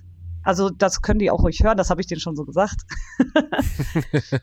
und äh, ja, aber mittlerweile bin ich super froh, weil das ist so die entspannteste Band. Wir haben zwar viel Arbeit mit denen, aber die sind halt voll durchstrukturiert. Und wenn man Sachen mit den mhm. so Deadlines festlegt, dann sind die Sachen auch da. So, das, also wenn man was mit dem plant, dann funktioniert das einfach. Im Gegensatz zu 90 Prozent aller anderen Bands, mit denen man zusammenarbeitet. Und, aber wie kam jetzt bei der, bei der zweiten Dead End Kids Platte, habt ihr ja mit Backhofer Fita zusammengearbeitet. Wie, wie kam es dazu? Das ja, war, äh, das war der Wunsch der Band. Also die okay. haben irgendwie, ich weiß gar nicht, wie der Kontakt zusammen äh, zustande kam. Ich glaube, die haben, also oder Dennis von Backhoff Fita hat die irgendwo auf irgendeinem Konzert mal angequatscht oder so. Und hat wahrscheinlich gesagt, hier, ich bringe euch ganz groß raus. Und schon ah. waren die am Haken. Und nee, dann mussten wir leider mit denen zusammenarbeiten. Nee, tatsächlich hatten die die damals auch angeschrieben. Und die waren, äh, die haben die Mail irgendwie ja, so. Wir waren einfach übersehen. schneller. Wir waren schneller. Und ähm, die haben das, glaube ich, nachdem wir schon alles soweit vorbereitet haben, dann haben die erst die Mail nochmal richtig gelesen und reingehört und dachten sich so, scheiße. Genau, und weil, äh, ja, genau, weil die Band dann Bock hatte, sind wir darauf eingegangen. So ist das. Railrec ist immer schneller. So ging es bei Schlecht auch. Die haben uns auch angeschrieben. Ich habe ich hab fünf Minuten später geantwortet. Ich habe gesagt, ich find's geil. Ich muss aber noch mit Tini quatschen. Und eine Stunde später kam, ah ja, nee, wir sind jetzt woanders. Aber dann haben wir, habe ich gesagt, wo seid ihr denn bei, wo seid ihr denn bei Railrec? Nein, da habe ich gesagt, na wartet mal ab, ob wir nicht doch das Tape mit euch machen. Nee, am Ende haben sich, glaube ich, auch gefreut, dass das als Kollabo rauskam. Und ich fand es auch eine schöne Sache, dass das endlich mal geklappt hat. Ja. Genau, aber da habe ich, glaube ich, auch in einer anderen Podcast-Folge schon drüber geredet. Ähm, genau, Kooperation mit anderen Labels ähm, habt ihr ja auch, außer jetzt der Dead and Kids Platte, schon ein paar gemacht. Ähm, welche Vor- und Nachteile bringt das für euch? Und äh, in Klammern steht, hier könnt ihr natürlich auch Grüße an andere Labels rausschicken. Ähm, Riot Bike haben bei derselben Frage null andere Labels gegrüßt. also vielleicht, vielleicht seid ihr okay. sympathisch und schafft wenigstens auf eins. also ich grüße an dieser Stelle schon mal Riot Bike Records. ähm, ja, also ich finde es wirklich meistens einfach nur anstrengender mit anderen Labels weil man noch mehr Leute hat, mit denen man Sachen absprechen muss. Also das, der einzige Vorteil ist finanziell, dass man das auf mehrere Schultern verteilen kann. Aber jegliche Absprachen sind noch mehr Schleifen, alles dauert länger. Dann sind es zehn Leute mit zehn Meinungen. Und äh, ja, wenn wir dann mit größeren Labels arbeiten, weiß ich nicht, wie mit Kidnap, was wir auch gemacht haben bei Notgemeinschaft Peter Pan, da waren ja eigentlich immer Kidnap und Riot Bike dabei. Wir verkaufen da nichts mehr, ne? Wer geht denn auf so einen, also bei uns im alten Shop, da gab's so 15 Platten von Rilrek, ne? Wer kauft denn bei uns ein? Hat keiner Bock drauf. Die sind natürlich alle bei Kidnap shoppen gegangen, weil die sich da noch 20.000 andere Platten zu holen können. Und dann mussten wir im Endeffekt von unserem Stapel nochmal Kidnap welche schicken. So, das ist wirklich ein bisschen deprimierend. Aber ja, jetzt mittlerweile mit dem größeren Shop hoffen wir mal, weil wir jetzt bei Fucking Angry auch mit einem anderen Label zusammenarbeiten. Aber das sind so Sachen, da muss man immer abwägen. Da probieren wir es jetzt nochmal. Ich muss sagen, Tobi, mit euch, also mit Black Hat Tapes war es super entspannt, weil ich ja schon gesagt habe, so nach dem letzten Malen, ich bestimme jetzt einfach alles. Du, ich, ich, wusste das, ich wusste das aber, ja, ich wusste das aber im Vorfeld, weil wir schon mal drüber gesprochen haben und ich weiß gar nicht, bei Ration Release das war und du gemeintest, dass da auch ein oder zwei andere Labels dabei waren und auch nur so eine Kleinbeteiligung und die dann irgendwie auch äh, eure Preispolitik gesprengt haben und keine Ahnung, und du dich super geärgert hast, dass die die Platten halt gefühlt fünf Euro billiger anbieten wollten und so. Deswegen habe ich gleich gesagt, Tüdel, sag mir, was wir machen sollen und wenn du alles machen willst, ist auch okay und äh, wir können uns da reinteilen oder wie auch immer. Ähm, das finde ich auch okay, so haben wir das bei verschiedenen anderen Collabo-Tapes auch gemacht. Entweder teilt man sich rein oder einmal macht die eine Hälfte mehr und dann macht man irgendwann später noch was zusammen und dann macht die andere Hälfte halt mehr. Meistens gleicht sich sowas ja immer mal ganz gut aus. Ja, also voll. Daniel von Daniel von Elfenart, der ja auch die ein gutes Pferdplatten mit rausgebracht hat, der hat immer gesagt, ich nehme 50, schickt sie mir einfach zu und sagt mir, was ich zahlen muss. So, der, der war einfach so, das war dem, der meint, ich nehme 50 Vinyl und alles andere interessiert mich nicht. Und Ey. er hat sich wirklich komplett rausgehalten aus allem. Also der hat nicht ein einziges, der hat auch, der, ich glaube, ich habe ihn irgendwann gefragt, kannst du mal unser, dein Logo schicken? Da hat er uns drei verschiedene geschickt, meint, sucht euch eins aus. Also Daniel, liebe Grüße auch an der Stelle. Wir haben uns schon lange nicht mehr gesprochen. Ja, also wir hatten genau das einmal, da hatten wir mit zehn Labels oder sowas bei Marode. Und da wollten alle andere Preise und die verstehen halt nicht, ey, wenn die, wenn man so ein kleines Label macht und man kann dann die 30 Platten unterm Bett verstauen, ja, okay. Aber wir haben halt nun mal Lagerraum, wir haben Server, wir haben Steuerberatungskosten, wir haben dies, wir haben das. Da können wir keine scheiß Platte für einen Zehner verkaufen, wenn die irgendwie, keine Ahnung, sieben Euro im Einkauf kostet. Funktioniert halt nicht. So, das ist, das muss man dann den Leuten jedes Mal wieder erklären. Das muss man Bands schon immer erklären. Und irgendwann hat man die Schnauze voll, so, ne? Und ja, mit, da, man kann es ja so sagen, mit Bakaufa Fita, da lief ja auch nicht alles rund. So, das war teilweise auch ein bisschen anstrengend, weil dann alle der Meinung sind, alle wissen was besser, ob die das jetzt sind, ob wir das jetzt sind, und dann muss man irgendeinen Nenner finden. Ja, deswegen, also ich mache, versuche noch mal weiter Kooperation zu machen. Das sprechen wir dann immer ab, was wir für richtig halten, mit wem man was machen kann, was nicht. Aber ich finde dann immer so, entweder halte ich mich dann raus und dann sollen die anderen was machen oder ich mach's, weil sonst funktioniert das nicht. Ja. Schlossi, willst du noch was dazu sagen? Oder noch nee, ich schließe mich äh, vollumfänglich äh, an. Möchtest du noch Grüße rausschicken, weil ihr seid jetzt wirklich auch nur bei anderthalb gerade. Marco vor Fieder zähle ich noch zur Hälfte. also, äh, Grüße an Ronja von Plastic Bomb. Das Nein, lief ganz entspannt. Und an Jürgen von Rookie. Äh, mit Ronja, ja. Also indirekt. Die hat die Platte gemacht und wir die Tapes bei Enger ja. Boys. Ah. Aber wir haben und ja auch unser Lager lange bei Plastic Bomb gehabt und Schlossi ist unsere Schnittstelle, genau. Aber äh, ganz kurze Frage tatsächlich dazu, weil es kam auch schon auf, ihr, da hast du schon erwähnt, Tüdel, ihr habt ja jetzt den, ihr lauft ja jetzt über, oder ich glaube, Tobi jetzt gesagt, ihr lauft jetzt über den GHVZ äh, Shop mit, mit euren Sachen. Was war da einfach gesagt, so, ey, die, die Kappas jetzt auch noch den Versand selber zu machen, wollen wir nicht mehr? Oder? Äh, ich glaube, Schloss nee, der Hauptgrund war ja eigentlich.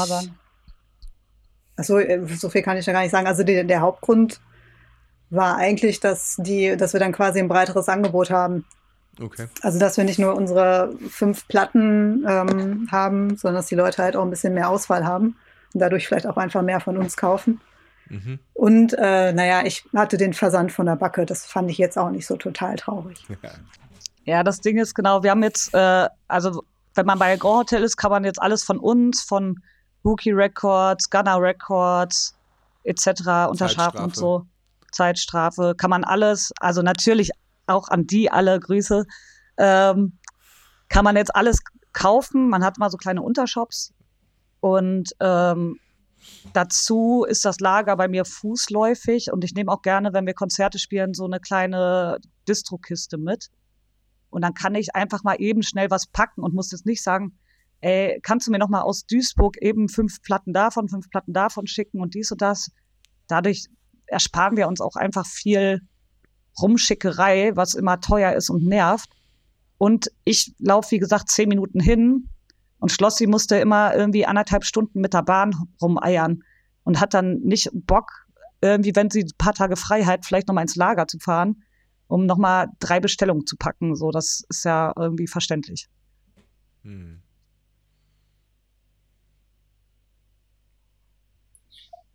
Was ist euch neben dem ganzen musikalischen Outputs, die ihr so habt, was ist euch noch wichtig oder für was steht Rilrek noch? Ihr habt ja jetzt auch immer mal so Soli-Aktionen gehabt ähm, für die Flora mit dem Sampler oder mit den Shirts jetzt. Aber was ist da, also Natürlich, ich glaube, da kannst du besser was zu sagen. Ja ähm, naja, es passiert so viel Scheiße überall und so viele Leute brauchen Hilfe und ich finde, das ist das, was man halt machen kann als Label, dass man äh, irgendwie Dinge supporten kann, sei es mit einem Digital-Sampler, mit einem ähm, analogen Sampler. Also es ist jetzt egal, ob Läden oder Bands, man kann einfach Leute supporten und das ist für mich persönlich so das Wichtigste, was man in diesem Job machen kann. Und da, wenn wir akut irgendwo drin stecken, natürlich klar, ich probe ja auch in der Roten Flora so, ähm, dann liegt das einfach auf der Hand. Und ähm, vielleicht noch so äh, die Frage, was mich auch immer brennend interessiert, wenn ihr euch äh, eine Band aussuchen könntet, wo ihr gerne eine Platte machen würdet, egal wie realistisch das jetzt ist. Habt ihr irgendwie äh, eine Band, wo ihr sagen könntet, das wäre total cool, wenn wir da eine Platte rausbringen könnten? Vielleicht aber. Schlossi, Schlossi fängst du. Aber okay, cool. Krass. Hätte ich nicht erwartet. Tüdel bei dir? Äh, ich muss auch ein bisschen lachen, weil ich glaube, wenn jetzt Max hier noch mitsitzen würde, ihr hättet wahrscheinlich genau gleichzeitig reingerufen. Wahrscheinlich. ähm, ja, vielleicht machen wir das auch noch mal irgendwann. Ja, genau. Nee, also ich habe gar nicht so ein genau, Ding. Lost Tapes of Other. Also so, also geht's jetzt um neue Platten oder irgendwas wieder neu auflegen? Du nee, kannst sowohl als auch, du kannst von jeder Kategorie auch eine nennen. Vielleicht fällt Schloss, Schlossi ja auch noch eine, Ak ja, okay, dann erzähl, vielleicht fällt Schlossi auch ähm, noch eine neue ähm, Band und eine aktuelle Band Also, ein. ich habe Emil and the Sniffers noch nicht live gesehen, aber das wäre auf jeden Fall eine Band, wo ich richtig Bock drauf hätte. Also, A, sie live zu sehen und zweitens auch, da würde ich gerne unser Stempel draufsetzen, sag ich mal. Ich hätte auch noch gern die, also aktuell hätte ich gern noch die äh, Arx-Platte rausgebracht, die Ride or Die, die jetzt, die sich äh, Grand Hotel van Cleef gesichert hat. Ja, aber ey, wir sind unter einem Das ist ein sehr schönes, äh, bitte? Ja, das ist ja ein sehr schönes Stück Musik. Das hätte ich gerne, da hätte ich gerne Rilrek drunter, gestanden, äh, drunter stehen sehen. Wir können ja bei, beim nächsten, bei der nächsten Platte egal. fragen, ob wir einfach mit drauf dürfen als Logo. genau, macht einfach unseren Stempel mit drauf. Oder Tüdel, du hast doch bestimmt einen Stempel, geh doch einfach ins Lager und mach dann mal. Ja, habe ich tatsächlich. Mach einfach überall so einen Rilrex-Stempel drauf. Oder einen kleinen Aufkleber. Ja, wir hatten vorhin auch schon mal diese Vinylkrise angesprochen, da haben wir mit den letzten Labels auch drüber gesprochen, aber ihr habt ja schon gesagt, dass ihr einfach geduldig wart und dass sich mittlerweile die Situation wieder sehr ähm, gebessert hat. Deswegen werden wir die Frage jetzt wahrscheinlich auch für die Aber nächsten kurz, Podcasts Tobi, mit Labels langsam kicken können. Warum ist es entspannter? Ähm, da das ja echt also kann man das sagen? Gibt es mehr Presswerke oder was? Also es würde mich einfach interessieren. Ähm, wisst ihr, eine offene Frage in die Runde. Wisst ihr, was sich da entspannt hat? also gerade gibt es sogar zu viele Presswerke fast. Das ist echt witzig. Ähm, die sind jetzt alle so nach einem Jahr aus dem Boden geschossen, weil die überall die Maschinen aufgekauft wurden. Ähm, ja. Das Ding ist aber generell war ja vorher Granulatmangel das Problem. Und aber auch äh, Maschinen. Maschinen wurden jetzt geregelt. Granulatmangel ist auch nicht mehr, weil wird ja wieder alles exportiert und importiert. Und dementsprechend ich glaube, genau. das mit dem, mit dem Granulatmangel also hat auch so ein bisschen Corona-Gründe, genau. oder? Dass da auch irgendwie Papier und so ein Scheiß, also alles Lieferketten irgendwo gestockt sind. Und das hat sich ja jetzt, also ist ja wieder alles aufgehoben. Mhm. Und unser Standardpresswerk ist Duophonic jetzt. Das war vorher vielleicht 13 Biber. Der hat ja seine Maschinen verkauft. Und äh, das fand ich halt super geil von ihm, dass er vorher gesagt hat, so, mir ist wichtig, dass die Maschinen in Hände kommen von Leuten, die sagen, wir behalten aber die kleinen Labels. Wir übernehmen alle kleinen Labels mit. Und egal welcher Major oder irgendwas ankommt, dass wir trotzdem vorgezogen werden, sozusagen. Also wir würden jetzt nicht für irgendeine, äh, keine Ahnung, Repress von ABBA in der Warteschleife stehen, weil ähm, die das vorher vertraglich sogar äh, festgelegt haben, dass wir da weiterhin schnell beliefert werden. Und dadurch haben wir halt einfach nur Sauglück gehabt. Mhm. Naja, und ich denke auch, weil halt dieser ganze Live-Musikmarkt weggefallen ist, haben mhm. diese ganzen Major-Labels ja auch sämtlichen Scheiß einfach nachgepresst Stimmt. und damit halt auch die, die Presswerke, die Presswerke blockiert, weil die ja. ja ihre Kohle irgendwie reinkriegen mussten, mussten sich irgendwie Alternativen schaffen und da ist ja sämtlicher Scheiß inklusive irgendwelcher neuen Compilations und Bums-Demos von 1800 Holzbombe da irgendwo wieder ausgegraben worden und alles ist da gepresst worden und was weiß ich was für Auflagen. Da zerren die meisten wahrscheinlich ja. mich noch ganz kurz interessiert, ähm, die, also ihr habt ja gerade gesagt, jetzt hat sich alles wieder so ein bisschen entspannt, die ganze Situation, aber die Preise haben sich nicht entspannt, oder? Nee, die Preise haben sich nicht entspannt. Mhm. Klassiker. Mhm. Aber das, aber das liegt ja auch. Äh, ja, ich ja, meine, es ist ja alles teurer geworden. Das Papier ist teurer geworden, die Energiekosten sind teurer geworden. Also das, allein was da für. Genau. Also nur, äh, genau, allein, nur was weil das gerade das, Strom das, drauf geht, ne? Erzähl du. Also das muss man auch mal bedenken. Die, das wird ja so heiß gepresst ja. alles. Und diese Energiekosten gerade, also das kann ich schon verstehen. Und ich finde es aber auch irgendwie okay. Also das ist halt auch ein Luxusprodukt, muss man sagen. Ne? Das ist ja jetzt nicht irgendwie so eine CD, die man sich für 50 Cent irgendwie brennen lassen kann. Das ist halt ein hochwertiges Produkt. Und wenn das jetzt halt mehr kostet, weil einfach die Herstellungskosten höher sind, finde ich es eigentlich ehrlich gesagt in Ordnung. Und auch Eintrittspreise sind auch gestiegen, weil alle Kosten sind gestiegen. So, das ist halt nun mal, die Inflation geht auch an Punks nicht vorbei. So. Ja, auf ja. jeden Fall, aber es gibt, aber es hm. gibt ja so ein paar Sachen, ähm, die halt, also es wurde auch sehr ausgenutzt, muss man ja sagen. Ja. Also zum Beispiel, wenn ich jetzt bei Merchandise-Preisen manchmal gucke, bei manchen Bands irgendwie und ich weiß, dass die Einkaufspreise nicht wirklich großartig gestiegen sind und wenn dann manche Bands jetzt irgendwie so ihre Shirts da äh, bei Konzerten für 30 Euro plus verkaufen oder so, dann ist es halt schon krass irgendwie, finde ich. Ja. Ja. ja, aber, aber, also, aber, aber ganz haben ehrlich, die auch also einfach 25 Euro für ein Shirt ist auf einem, also wenn ich jetzt nicht auf eine DIY-Punk-Show gehe, ist, habe ich schon fast mittlerweile das Gefühl, es gänge und Ist Standard, so, ne? ja. ja. Und das finde ich schon, also äh, wir haben mit der, mit der, mit meiner eigenen Truppe haben wir jetzt gerade Shirts gedruckt und klar, ne, also es ist nicht mehr die Preise, die wir jetzt vor, ja, weiß nicht, bisschen, äh, mhm. sieben, acht Jahren mit ein gutes Pferd noch bezahlt haben. Das ist auch okay, verstehe ich. Aber 25 Euro, pff, also. Und dann ist es noch nicht mal ein Fairtrade-Shirt, sondern einfach nur so ein äh, stinknormaler, konventioneller. Na, aber für was verkauft ihr denn jetzt die Shirts? Genau. Äh, wir haben die für zwischen 10 und 15 Euro. Weil ihr habt, ihr habt ja vermutlich ein Fairtrade-Rolling für was verkauft naja, aber, die Shirts? Also gut, da sind wir nicht repräsentiert. Wir sind, okay. Nein, ich meine, das krass okay war jetzt 10 Euro ist halt, weiß ich nicht, wenn du eine Kleinstauflage T-Shirts auf dem Fairtrade Genau, das kann gut sein. Das war vielleicht im Einkauf schon fast 10 Euro. Aber, oh mein Gott, wir haben, haben wir zu unserem ersten Konzert gemacht und wir haben es auch Spaß gemacht, weil wir Bock hatten in dem Moment. Also, beziehungsweise es war eigentlich eine Nacht- und Nebelaktion von unserem ja. Sänger alleine, ohne es mit uns abzusprechen. Und, äh, äh, und, und wir machen uns, uns ist das wirklich wurscht. Ne? Das ist für uns, das ist unser Hobby, diese Band. Also da, ich zahle da gerne drauf, das ist mir egal. Dafür habe ich meine Lohnarbeit, ne? Ja, wir haben ja, wir haben ja auch gerade äh, zwei neue Shirts rausgebracht, beziehungsweise eine Kleinstauflage drucken lassen, plus dann nochmal so eine Art Pre-Order gemacht dazu und haben die halt auch für 15 Euro verkauft. Ich habe da auch mit Tini hin und her überlegt, aber es geht fast nicht mehr günstiger, zumal wir für beide Motive auch Kosten hatten, was auch völlig okay ist, dass die Leute, die äh, Stunden, keine Ahnung, mit irgendwelchen das sind alles Leute, die analog malen. Der äh, äh, Redskin macht ganz viel mit, mit äh, Dotwork, der sitzt da was weiß ich wie viele Stunden dran und dann kriegen die beide auch dementsprechende Bezahlung. Die Motive musst du halt über die Shirts auch erstmal wieder reinholen. Äh, das ist ja vielen vielleicht auch manchmal gar nicht so. Aber Tobi, da würde ich ähm, auch gar nicht diskutieren bewusst. an der Stelle. Das finde ich voll in Ordnung und voll fair. Hm. Nein, aber ich finde es halt schade. Ich würde das Shirt auch gerne lieber für 12 oder 13 anbieten, aber manchmal funktioniert es halt einfach nicht mehr. So. Ich finde es zum Beispiel auch, ich war jetzt im, im Juni bei Turbostart, äh, äh, das erste Mal seit langer Zeit wieder und da sind die Shirts auch auf 20 Euro hochgegangen. Ähm, und ich finde es bei so einer Band wie Turbostart, die aber sonst irgendwie gucken, dass die Eintrittspreise cool bleiben und dass das alles drumherum cool bleibt, kann ich damit auch noch leben, weil ich finde, das ist irgendwie eine Band, die lebt davon und äh, dann ist das für mich in Ordnung, weil ich auch weiß, dass die Leute fair behalten, behandeln.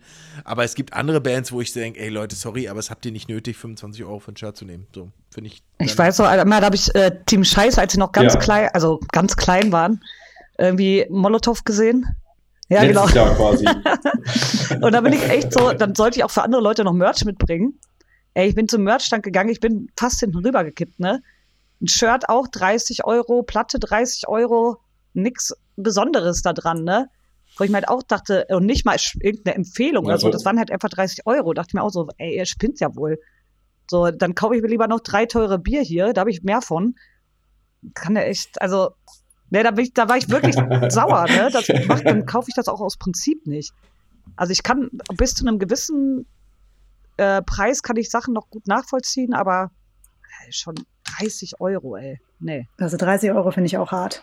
Das, so, das, können, das kann man in der Metal-Branche machen, ne? Die bezahlen ja alles. Aber. Naja. Ja, du, du kennst halt auch die Vinylpreise und Team Scheiße werden halt auch eine genug große Auflage gemacht haben, um da einen entspannten Preis zu machen. Und ob man da dann 30 Euro nehmen muss oder ob es äh, weniger nicht auch getan hätte. Wobei Aber man hey, weiß ja auch nicht, wie viel Mitspracherecht die haben. Ne? Ich meine, sind, ja, sind die nicht bei einem relativ großen Label? Das wäre jetzt meine Frage gewesen. Wo sind die denn? Äh, ja, weiß ich nicht. Äh, ich habe vergessen, wie das heißt. So einem kleinen, das ist ja. eigentlich so ein Hip-Hop-Label und, so und, die haben auch genau. komische, fragwürdige Sachen auf dem Label auf jeden Fall.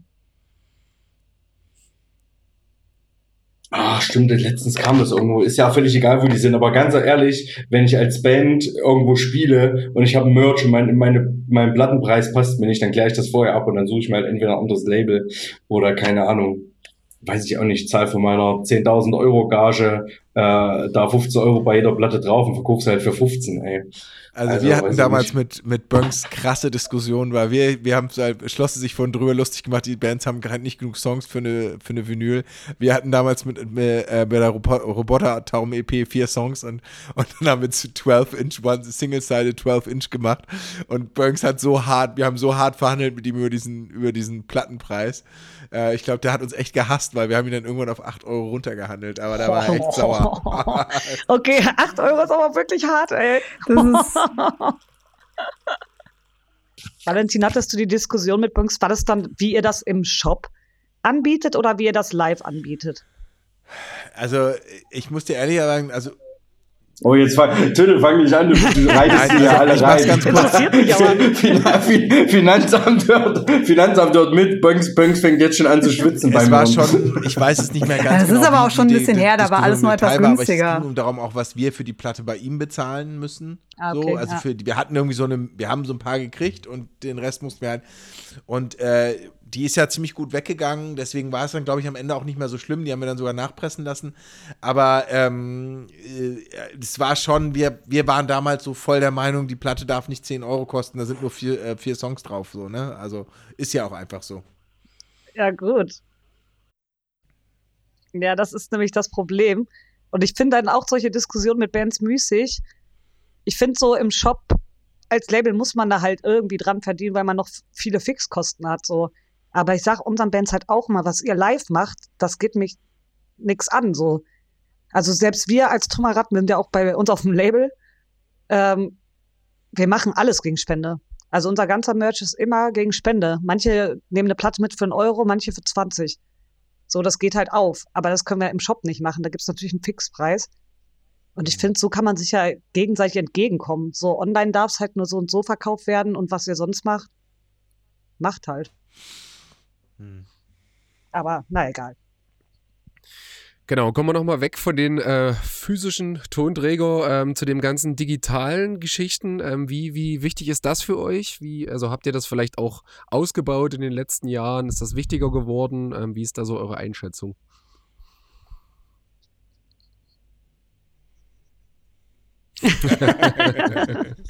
ja, Tüdel hat das ganz gut ausgebaut. Die, die kann auch so ähm, Fachbegriffe wie, ich habe schon wieder vergessen, wie das heißt. Wenn man sich bestimmte Songs aussucht und die zu bestimmten Daten raushaut. Ähm, ja, man kann da so ein paar Sachen äh, pitchen und Tüdel, so weiter, dass sie in irgendwelche Song, ähm, also Playlisten reinkommen und sowas. Damit haben wir aber auch jetzt gerade erst angefangen, weil das bei den meisten Bands ehrlich gesagt bei uns nicht relevant ist.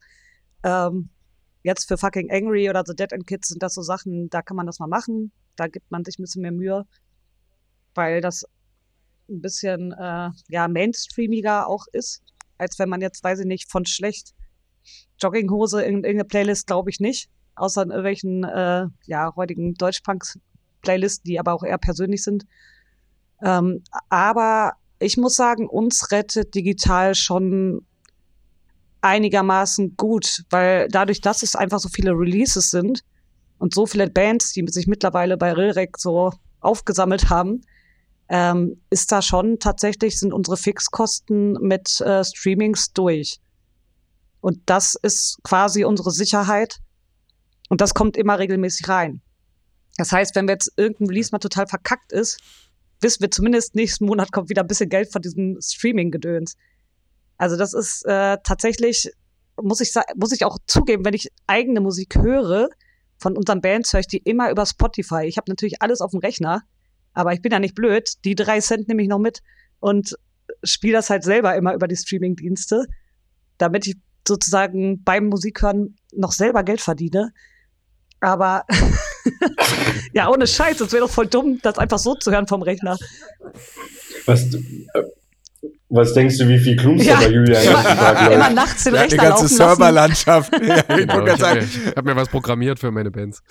Ähm, darf ich, Julian, weil ich die Frage sehr wichtig finde, ich würde mich noch interessieren, wie, wie, wie relevant ist Bandcamp für euch?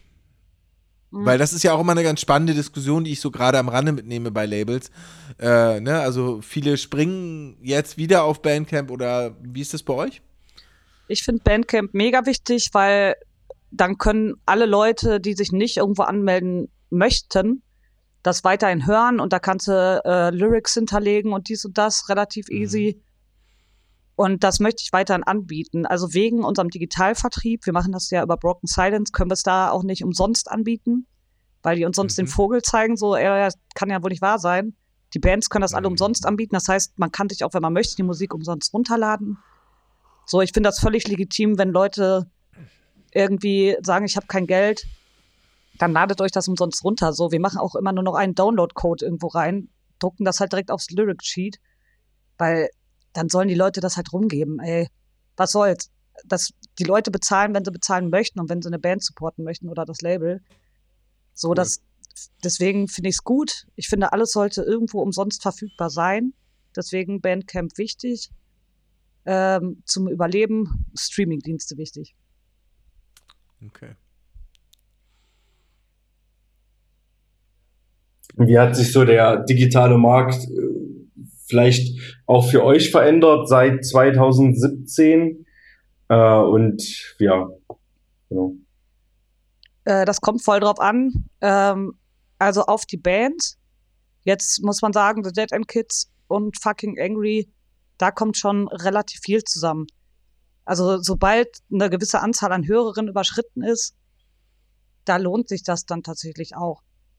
Und dadurch, dass wir jetzt hin und wieder Bands haben, die doch mal mehr erfolgreich sind als gar nicht, ähm, hat sich das, hat sich das tatsächlich doch ins Positive entwickelt. Man muss mal aufpassen, weil wir natürlich einen Deal haben und denen auch mal Geld überweisen, dass man am Ende des Jahres daran denkt, dass noch einiges vom Konto wieder abgeht, so. Aber ähm, ja, also ich merke schon, dass insgesamt alles viel mehr wird vom Streaming her. Also ich habe das Gefühl, dass auch Leute, die früher Spotify richtig scheiße fanden, dass für mich so dieses Hauptstreaming, äh, der Hauptstreaming-Dienst irgendwie, dass da viele Leute jetzt doch eingeknickt sind und merken, das ist schon auch praktisch und man kann sich so Sachen quasi runterladen, auch wenn man irgendwo ins Ausland geht oder so und du oder du hast nicht die ganze Zeit WLAN, kannst ja vorher schon downloaden sozusagen. Oder Playlisten erstellen, wenn du auch für irgendwelche linke Läden oder sowas, ne, wenn du, da hast du nicht immer jedes Mal einen DJ. Da machst du dir mal eben eine Playlist fertig. Das ist einfach sau praktisch. So, und das nutzen immer mehr Leute und das merken wir dann monetär natürlich auch. Macht ihr Plattenverträge mit den Bands? Also richtig Verträge?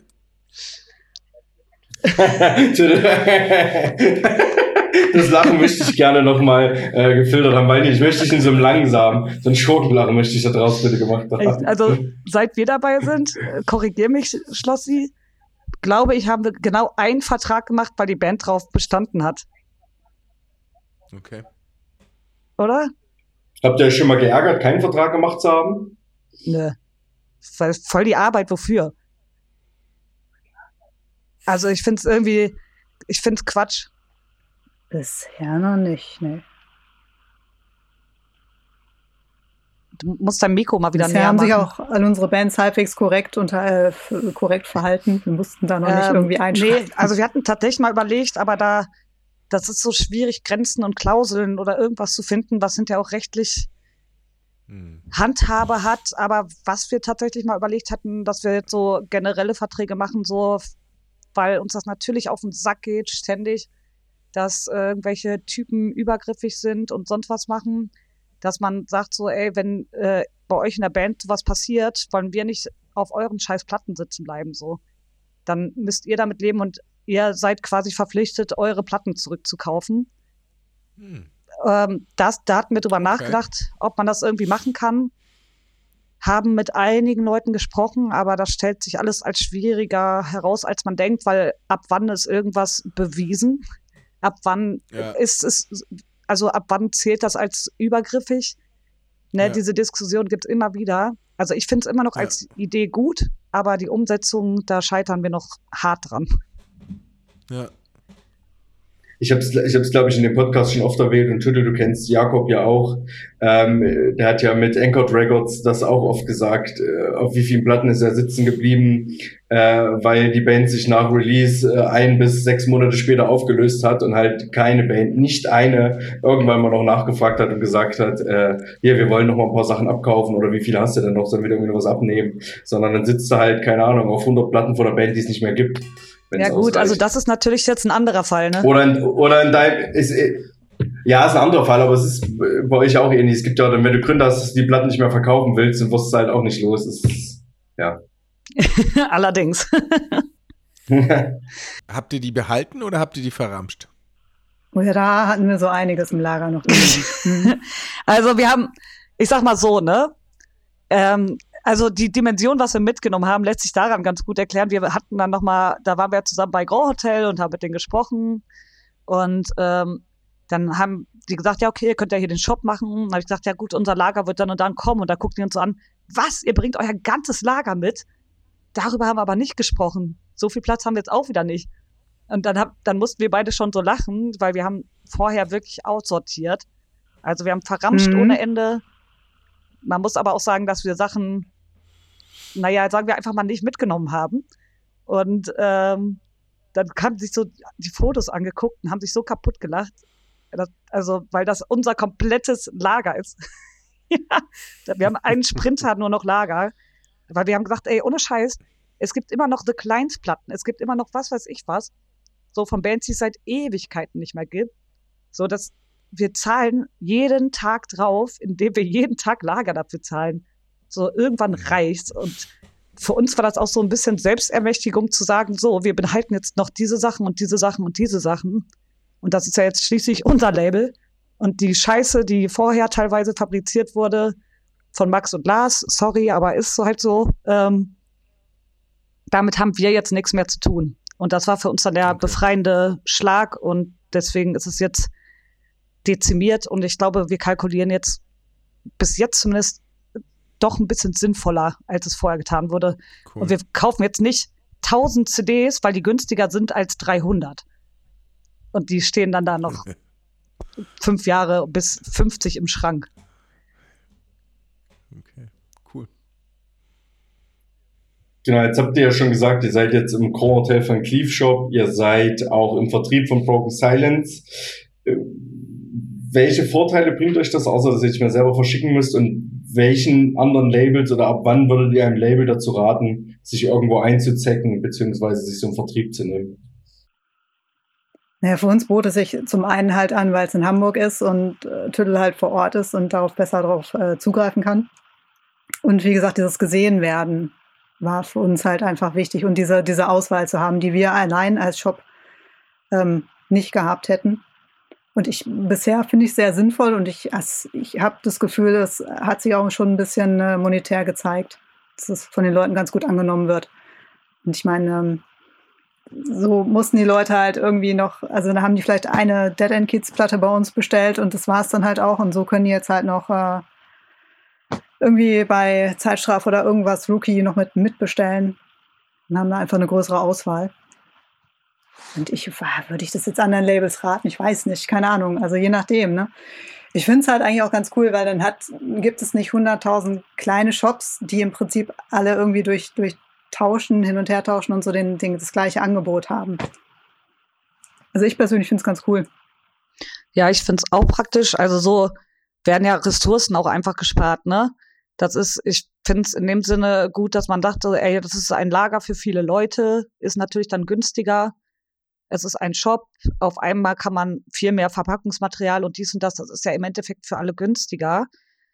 Ähm, das Ding ist, es ist vielleicht nicht immer so einfach, da irgendwo reinzukommen. Äh, und wenn Leute richtig doll viel Langeweile haben und denken, ich möchte das alles selber bestimmen, dann ist es vielleicht sinnvoll, das selber zu machen und die ganze Scheiße hin und her zu tauschen und so. Aber da geht ja noch mal unglaublich viel Zeit bei drauf. So, ich finde, ich kann es verstehen, wenn man da Bock drauf hat, aber wenn man sagt, das ist mir alles zu anstrengend, dann macht es eigentlich fast ab jeder Größe schon Sinn, das irgendwie outzusourcen und zu sagen, ey, können wir uns irgendwie zusammenschließen, damit wir ein breiteres Angebot haben. Also es geht vor allem um, um Angebot, würde ich sagen, ja. Und Zeit. Und die Frage an euch, äh, Labelbetreiberinnen, warum sollte sich eine Band überhaupt ein Label nehmen heutzutage? Oder beziehungsweise sollte sie das vielleicht oh, auch nicht tun? Dann lehne ich mich mal zurück, bitteschön. Schloss, du warst Gut, dann, dann bin ich gespannt. nee, um Gottes Willen. Ach, keine Ahnung. Ich ähm, glaube tatsächlich in Zeiten von, äh, von diesem Internet, was sich ja dann doch ganz gut durchgesetzt hat, ist es für eine Band nicht zwingend notwendig, ein Label zu haben. weil du kannst sie ja einfach selbst vermarkten. Ich glaube, wenn du dich so ein bisschen reinfuchst, kannst du halt auch deine Platten selber pressen lassen oder machst halt erstmal ein Tape oder so. Ich glaube, die Möglichkeiten sind da schon äh, relativ breit gefächert. Ähm, Label ist natürlich, also kommt halt drauf an. Ne? Ich glaube, wenn ich sagen kann, hey, ich bringe mein Label auf äh, Fatrack oder Epitaph oder eine Rilrack raus oder so, ist natürlich auch irgendwie schon so ein, so ein Qualitätsmerkmal.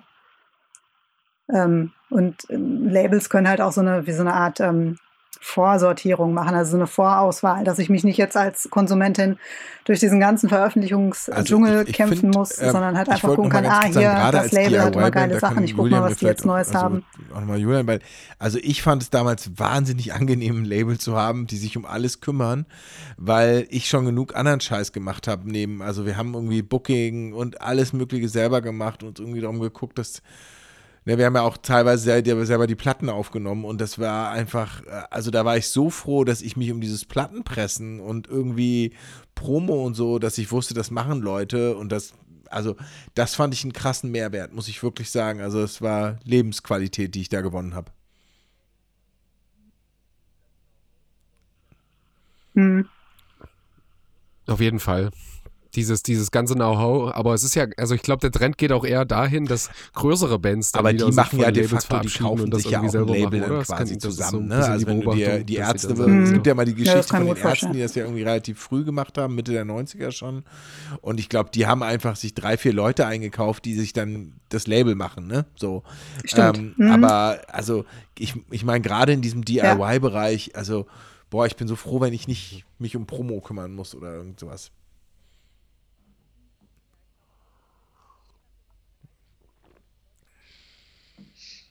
Ja, ich glaube auch tatsächlich, also je nachdem, was man erreichen möchte, ne? Manche Leute haben ja auch gar, die legen da keinen Wert drauf. Aber wenn du schon Bock hast, dass ein paar Reviews kommen und dies und das, macht schon Sinn, das über ein Label laufen zu lassen, weil das sind einfach Kontakte und es werden ja oft auch, das merken wir auch den Unterschied, wenn wir jetzt, sag ich mal, irgendwas verschicken, ist jetzt schon mal nicht so schlecht, aber wenn das jetzt zum Beispiel Rookie verschickt, mhm. der auch einfach für ganz viele andere große Bands Promo macht, ist das noch mal was anderes. Ne? Da werden die Sachen anders besprochen, anders wahrgenommen. Das ist tatsächlich ein, ein großer Unterschied. Wenn du dann als irgendeine Band da alleine was verschickst und dann sieht das vielleicht auch noch ein bisschen gammelig aus. Ich glaube, das fällt ganz schnell, äh, fällt ganz schnell so unter den Teppich.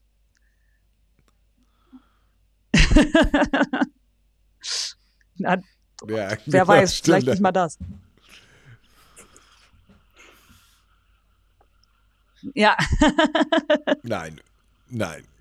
Also bei, ja, aber besprecht äh, bei ihr alles? ist es, glaube ich, so, doch nicht alles, also was Phil kann sich nicht kriegt. retten vor, Anmel äh, vor Sachen, die kommen. Du landest im Review-Marathon. Das ist dann immer die Krönung ich glaub, von es ist mittlerweile sogar so, dass äh, Sachen, die ohne, also die sozusagen ohne physischen Tonträger geschickt werden, gar nicht erst wirklich groß zur Auswahl gestellt werden.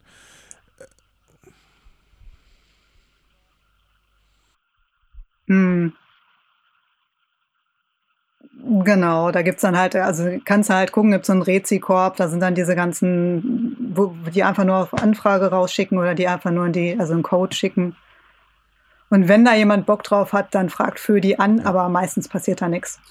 Also ich muss ja dazu sagen, ich habe dank Valentin, weil der keine Zeit äh, für meine Platten hatte, ähm, habe ich den Kontakt zu Heinz23 bekommen, den ich hier yeah. auch mal ganz lieb grüßen will, weil der kriegt nämlich, der kriegt nämlich gerade die Line Crew Records Releases alle, das habe ich so ein bisschen vermittelt, dass die alle da hingehen und er schreibt wahnsinnig schöne, schöne Reviews. Ähm, genau, da frage ich auch immer kurz, äh, willst du das haben? Und dann sagt er ja und er kriegt demnächst auch mal wieder Tapes. Ähm, da habe ich mich sehr gefreut, weil ich bin echt Fan von so kleineren Sachen. Also ich mich jetzt denke, wir schicken nicht klein, aber eher von so, weiß ich nicht, vielleicht persönlicheren Sachen. Also ich finde jetzt das Bierschinken ganz gut. Ich finde, ich schicke gerne was zum Underdog-Fan sein, habe gerne was im Proud to be Punk-Fan sein. Schick, wenn ich dran denke, schicke ich auch mal was zu Tüttel, ist auch schon zwei, dreimal vorgekommen. Oder auch mal in eine andere, in eine andere Radiostation. Probiere dann meistens auch äh, irgendwie physische Tonträger zu verschicken. Also ich sag mal in zwei von drei Fällen. Oder ich frage halt vorher an und sage, ey, habt ihr auch Bock, das mal nur digital zu besprechen? Ich schicke euch beim nächsten Mal irgendwie was rum. Und ich denke, äh, die Leute, wie jetzt, die ich jetzt gerade erwähnt habe, die wirklich schöne Reviews schreiben, sich viel Zeit dafür nehmen, äh, was halt nicht wie in manch großen Hochglanzmagazinen nur fünf, fünf Zeilen sind, die haben es auch verdient, irgendwie den physischen Tonträger zu kriegen und ob sie ihn am Ende behalten oder sich halt fünf Mark davon und halt äh, machen, ist mir dann da auch völlig egal. Aber so ein bisschen die, die Wertschätzung und die Zeit, äh, die die Person dafür aufbringt, kann man schon irgendwie. Ja, zumal das und ich glaube, das ist Wahnsinn, mal so Tüttels, Tüttels Mondo Bizarro. Ich glaube, die meisten können sich das gar nicht vorstellen. Wir haben da immer drüber gesprochen, ähm, was das für, was das für ein unfassbarer Zeitaufwand ist. Ich meine, ihr habt jetzt, ich habe vorhin den äh, Podcatcher geguckt, ihr habt irgendwie wieder eine zwei Stunden Sendung rausgehauen und da will ich gar nicht wissen, wie viel äh, na, Nachbereitung habt ihr wahrscheinlich nicht, aber wie viel Vorbereitungszeit da drin steckt. Äh, das ist schon, ja, da kann man auch schon mal irgendwie mal was physisch zuschicken oder vielleicht mal noch und gerne auch nochmal zwei, drei nette Fun Worte Fact, wir machen immer zwei Stunden, weil wir immer eine Live-Sendung machen. Von 17 bis 19 Uhr. Ja, ja, ja. und dementsprechend wird bei uns nicht mehr viel nachbearbeitet. Das ist das Geile. Was live passiert ist, ist halt passiert. Nichts mehr mit rumschneiden oder irgendwie äh, äh, irgendwas rausschneiden. Egal, es ist so, wie es ist. Das ist das Schöne daran. Eigentlich wollte ich gerade irgendwas anderes sagen, aber jetzt habe ich es vergessen. Ach ja. Äh, genau, ich finde nämlich auch diese ganzen kleinen Dinger, da muss ich dir voll recht geben, ähm, finde ich tatsächlich auch wichtiger und auch gerade, äh, zumindest dem, bei dem, was wir rausbringen, meistens zielführender, weil das auch die Zielgruppe liest. So bei vielen Sachen, ne, sollen wir das jetzt zu Visions äh, schicken, so, wer liest das von den Leuten? Das macht halt keinen Sinn. Also das muss man ja auch gucken, was lesen die Leute, die potenziell die Musik hören, ne? Also ich glaube, die Leute, die sich 30 Euro für ein Team Scheiße-Shirt ausgeben, die ja, lesen gut. auch Visions, aber Genau, und so rückblickend betrachtet, ähm, nach eurem heutigen Wissensstand, ähm, würdet ihr nochmal bei einem Label einsteigen? Äh, würdet ihr die, die Schritte nochmal so gehen oder würdet ihr sagen, oh nee, das würde ich mir nicht nochmal, das würde ich mir nicht nochmal ans Bein binden? Ja, willst du anfangen? Ähm, boah, ich weiß nicht, also ich würde es, glaube ich, also wenn ich jetzt nicht bei Rilrek wäre, ich würde nicht woanders einsteigen wollen es ist schon sehr zeitaufwendig, deshalb mache ich auch so wenig. Und ähm, ich, ja, also es ist schon ein zeitaufwendiges, teures Hobby, glaube ich, ja. Ähm, ich würde es doch weitermachen, weil man dafür dadurch einfach sau viele gute Menschen kennenlernt und ähm, doch immer wieder auch gute Sachen bewirken kann auf eine Art und Weise. Und wenn es nur das ist, dass man eine Band glücklich macht, dass, dass sie eine Platte in der Hand haben oder ein Tape. Ähm, aber ich würde sehr viele Fehler versuchen zu überspringen. oder zumindest da nicht ganz so naiv rangehen, wie ich das anfangs gemacht habe und mich nicht oder nicht zu sehr Leuten vertrauen, wo ich denke, dass die einen Plan haben. Ich hätte Dinge mehr hinterfragen sollen. Also ja. Stand das, stand das von Anfang an zur Debatte, dass als ihr jetzt die Umstrukturierung gemacht habt, dass ihr das Rilrec beibehaltet oder habt ihr auch kurz mit den Gedanken gespielt, da einen ganz anderen Namen nochmal von quasi von null anzufangen? Nee, da, nee, das stand eigentlich nie zur Debatte. Nee, also das wäre also wir wollten Rilrec einfach gerne, genau, die, das, das, das Vermächtnis weiterführen. Genau. Ja. Ja, es wäre auch ein bisschen dämlich. Ich, ich würde jetzt aus. Also es wäre dämlich, diese ganze Arbeit, die vorher reingesteckt äh, wurde, ja. dann wegzuschmeißen sozusagen. Man kann ja eine Neuausrichtung machen, aber so die Vergangenheit komplett wegwerfen, macht keinen Sinn. Und die, also die ganzen Strukturen waren ja schon da und ähm, also es klingt jetzt immer so ein bisschen so, als wäre das total chaotisch gewesen und wir haben irgendwie uns da erstmal freischwimmen müssen. Ja, mussten wir, aber also die Strukturen, die Max und Lars geschaffen haben, die waren schon, ähm, die war, das war schon super, das war schon alles äh, cool, dass wir das einfach so übernehmen konnten und da nicht quasi nochmal von ganz von vorne anfangen mussten.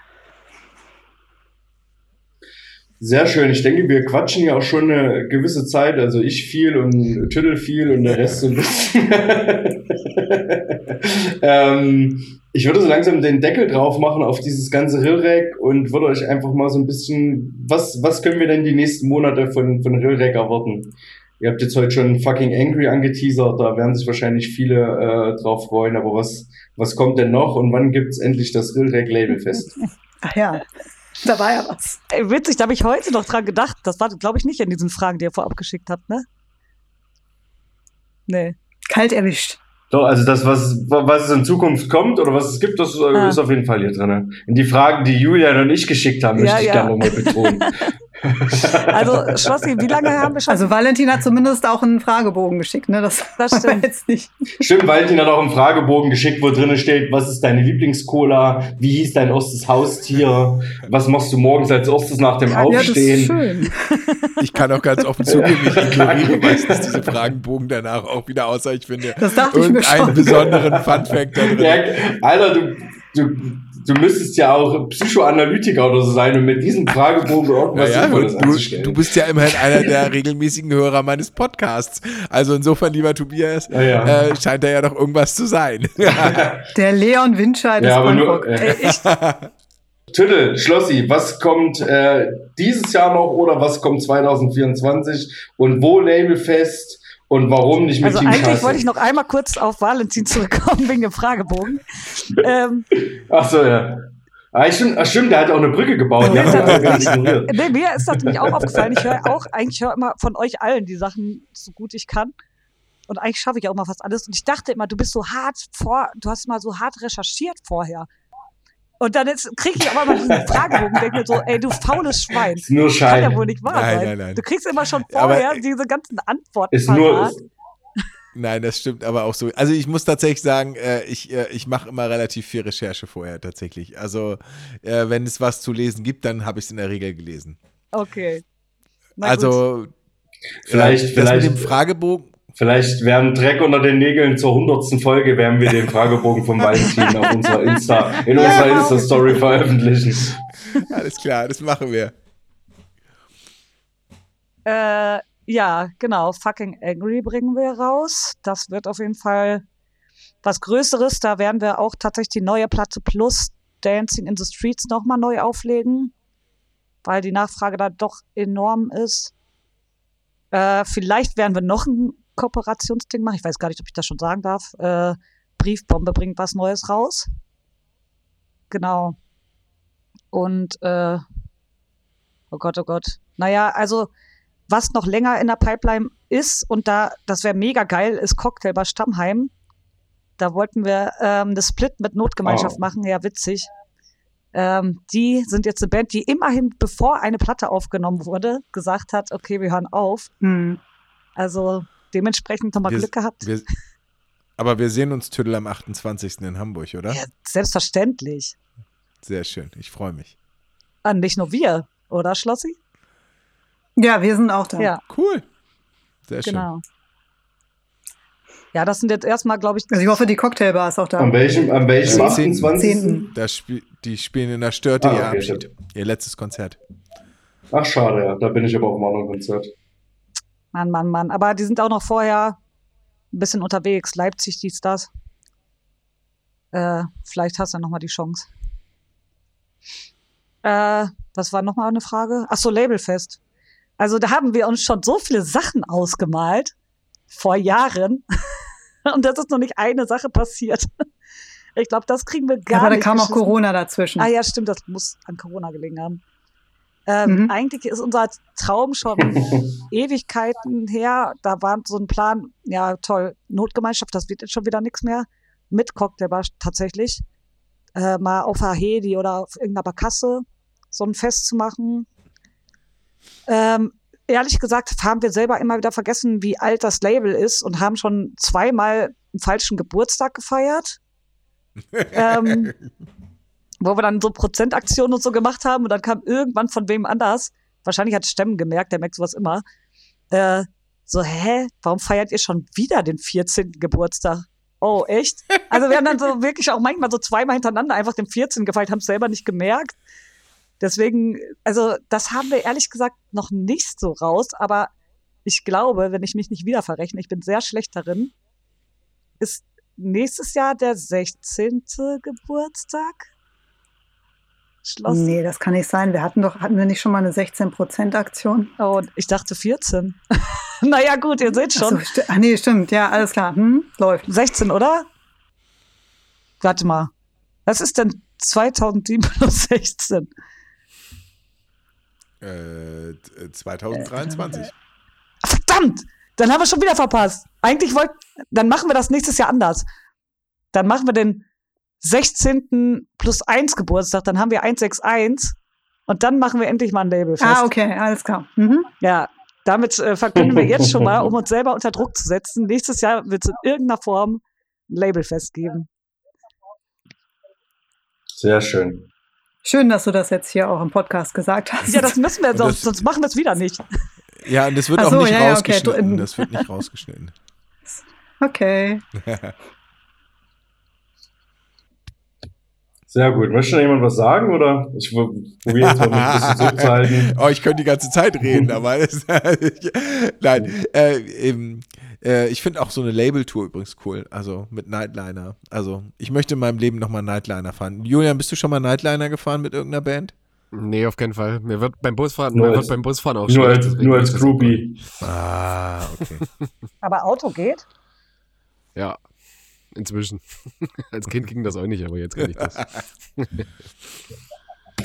Ich, ich müsste eben so lachen, weil Tülle gemeint hat, dass sie so ein Labelfest auf, der Barka auf so einer Barkasse machen wollen. Und ich habe auch so kleinen Boden, die so doch mal ein bisschen mehr wackeln. Ich bin nicht so richtig seefest. Und habe dann irgendwann mal gedacht, dass es total clever wäre, wenn man das hat, äh, sich dann Empowerment auf so einer kleinen Barkasse anzugucken. War richtig witzig. Warst du der, der Erste, der gekotzt hat und das nüchtern?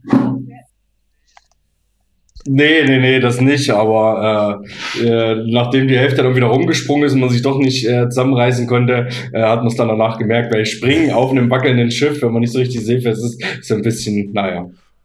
War okay. War eine witzige Erfahrung, aber. Julian, du warst zu still heute. Still. Ich bin immer still. Du lässt mich ja kaum zu Wort kommen. in all unseren Folgen. Wie waren denn deine Konzerte in Hamburg?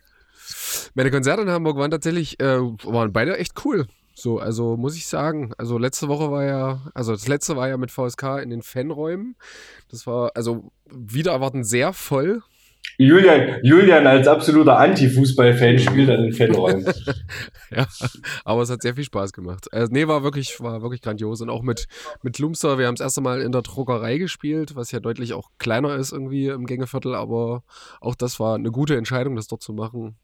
Und wir haben da mit den grandiosen Dismal-Fucker zusammengespielt, äh, die ich an der Stelle auch grüßen möchte. Ähm, das war echt auch ein sehr schöner Abend in Hamburg ja, lohnt sich halt einfach immer wieder. Ich bin sehr gerne da, auch wenn das Wetter immer scheiße ist. Ja, ich, ich muss, muss da auch kurz, kurz nochmal wieder Werbung für machen. Julian spielt auch schön am 9.12. mit Klumster nochmal an der Gerber in dem unfassbaren Line-Up zusammen mit Resistenz 32, mit Berlin 2.0 und jetzt sogar oh, noch mit Godzilla. Ach, Killer, ein, ja. ja. Epi epischer, epischer Abend. Äh, wenn der nicht funktioniert, wäre ich auch, äh, äh, habe ich all mein Geld verspielt.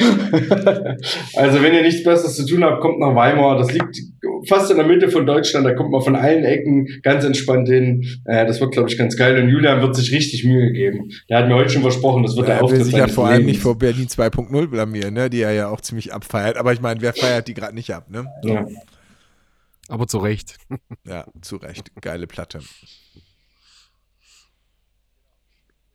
Genau. So, jetzt sind wir irgendwo hängen geblieben in unseren Fragen. Ähm, mhm. Schlossi, du hast heute auch noch nicht so viel gesagt, deswegen gibt es jetzt eine Frage, oh wo Tüte endlich mal nichts zu sagen kann. Ich rede, es liegt aber da, dass ich ja einfach nicht so gerne rede. Das ist völlig okay. Deswegen ist so ein Podcast auch Auf das beste Format für sowas. kannst du mir, vielleicht kannst du mir eine Frage stellen, die ich glauben, mit Ja oder Nein beantworten kann. Das wäre super.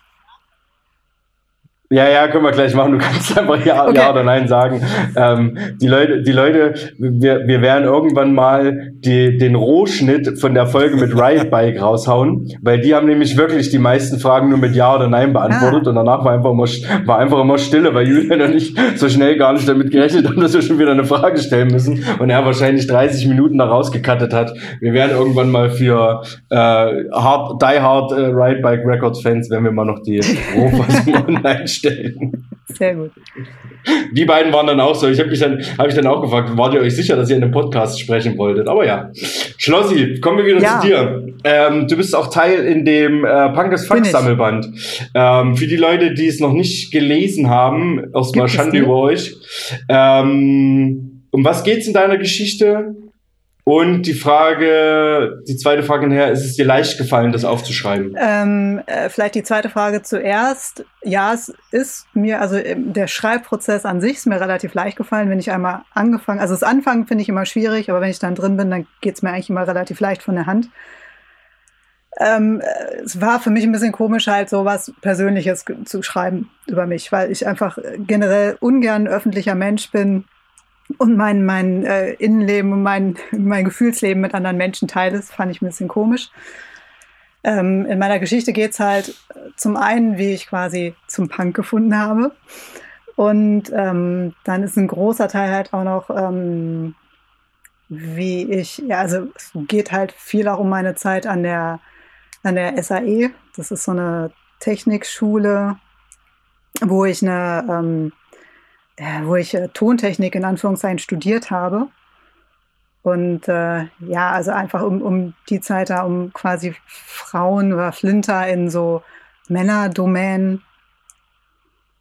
Genau, und äh, ja, einfach so meine, mein, mein musikalischer Werdegang. So grob umrissen geht es darum in der Geschichte.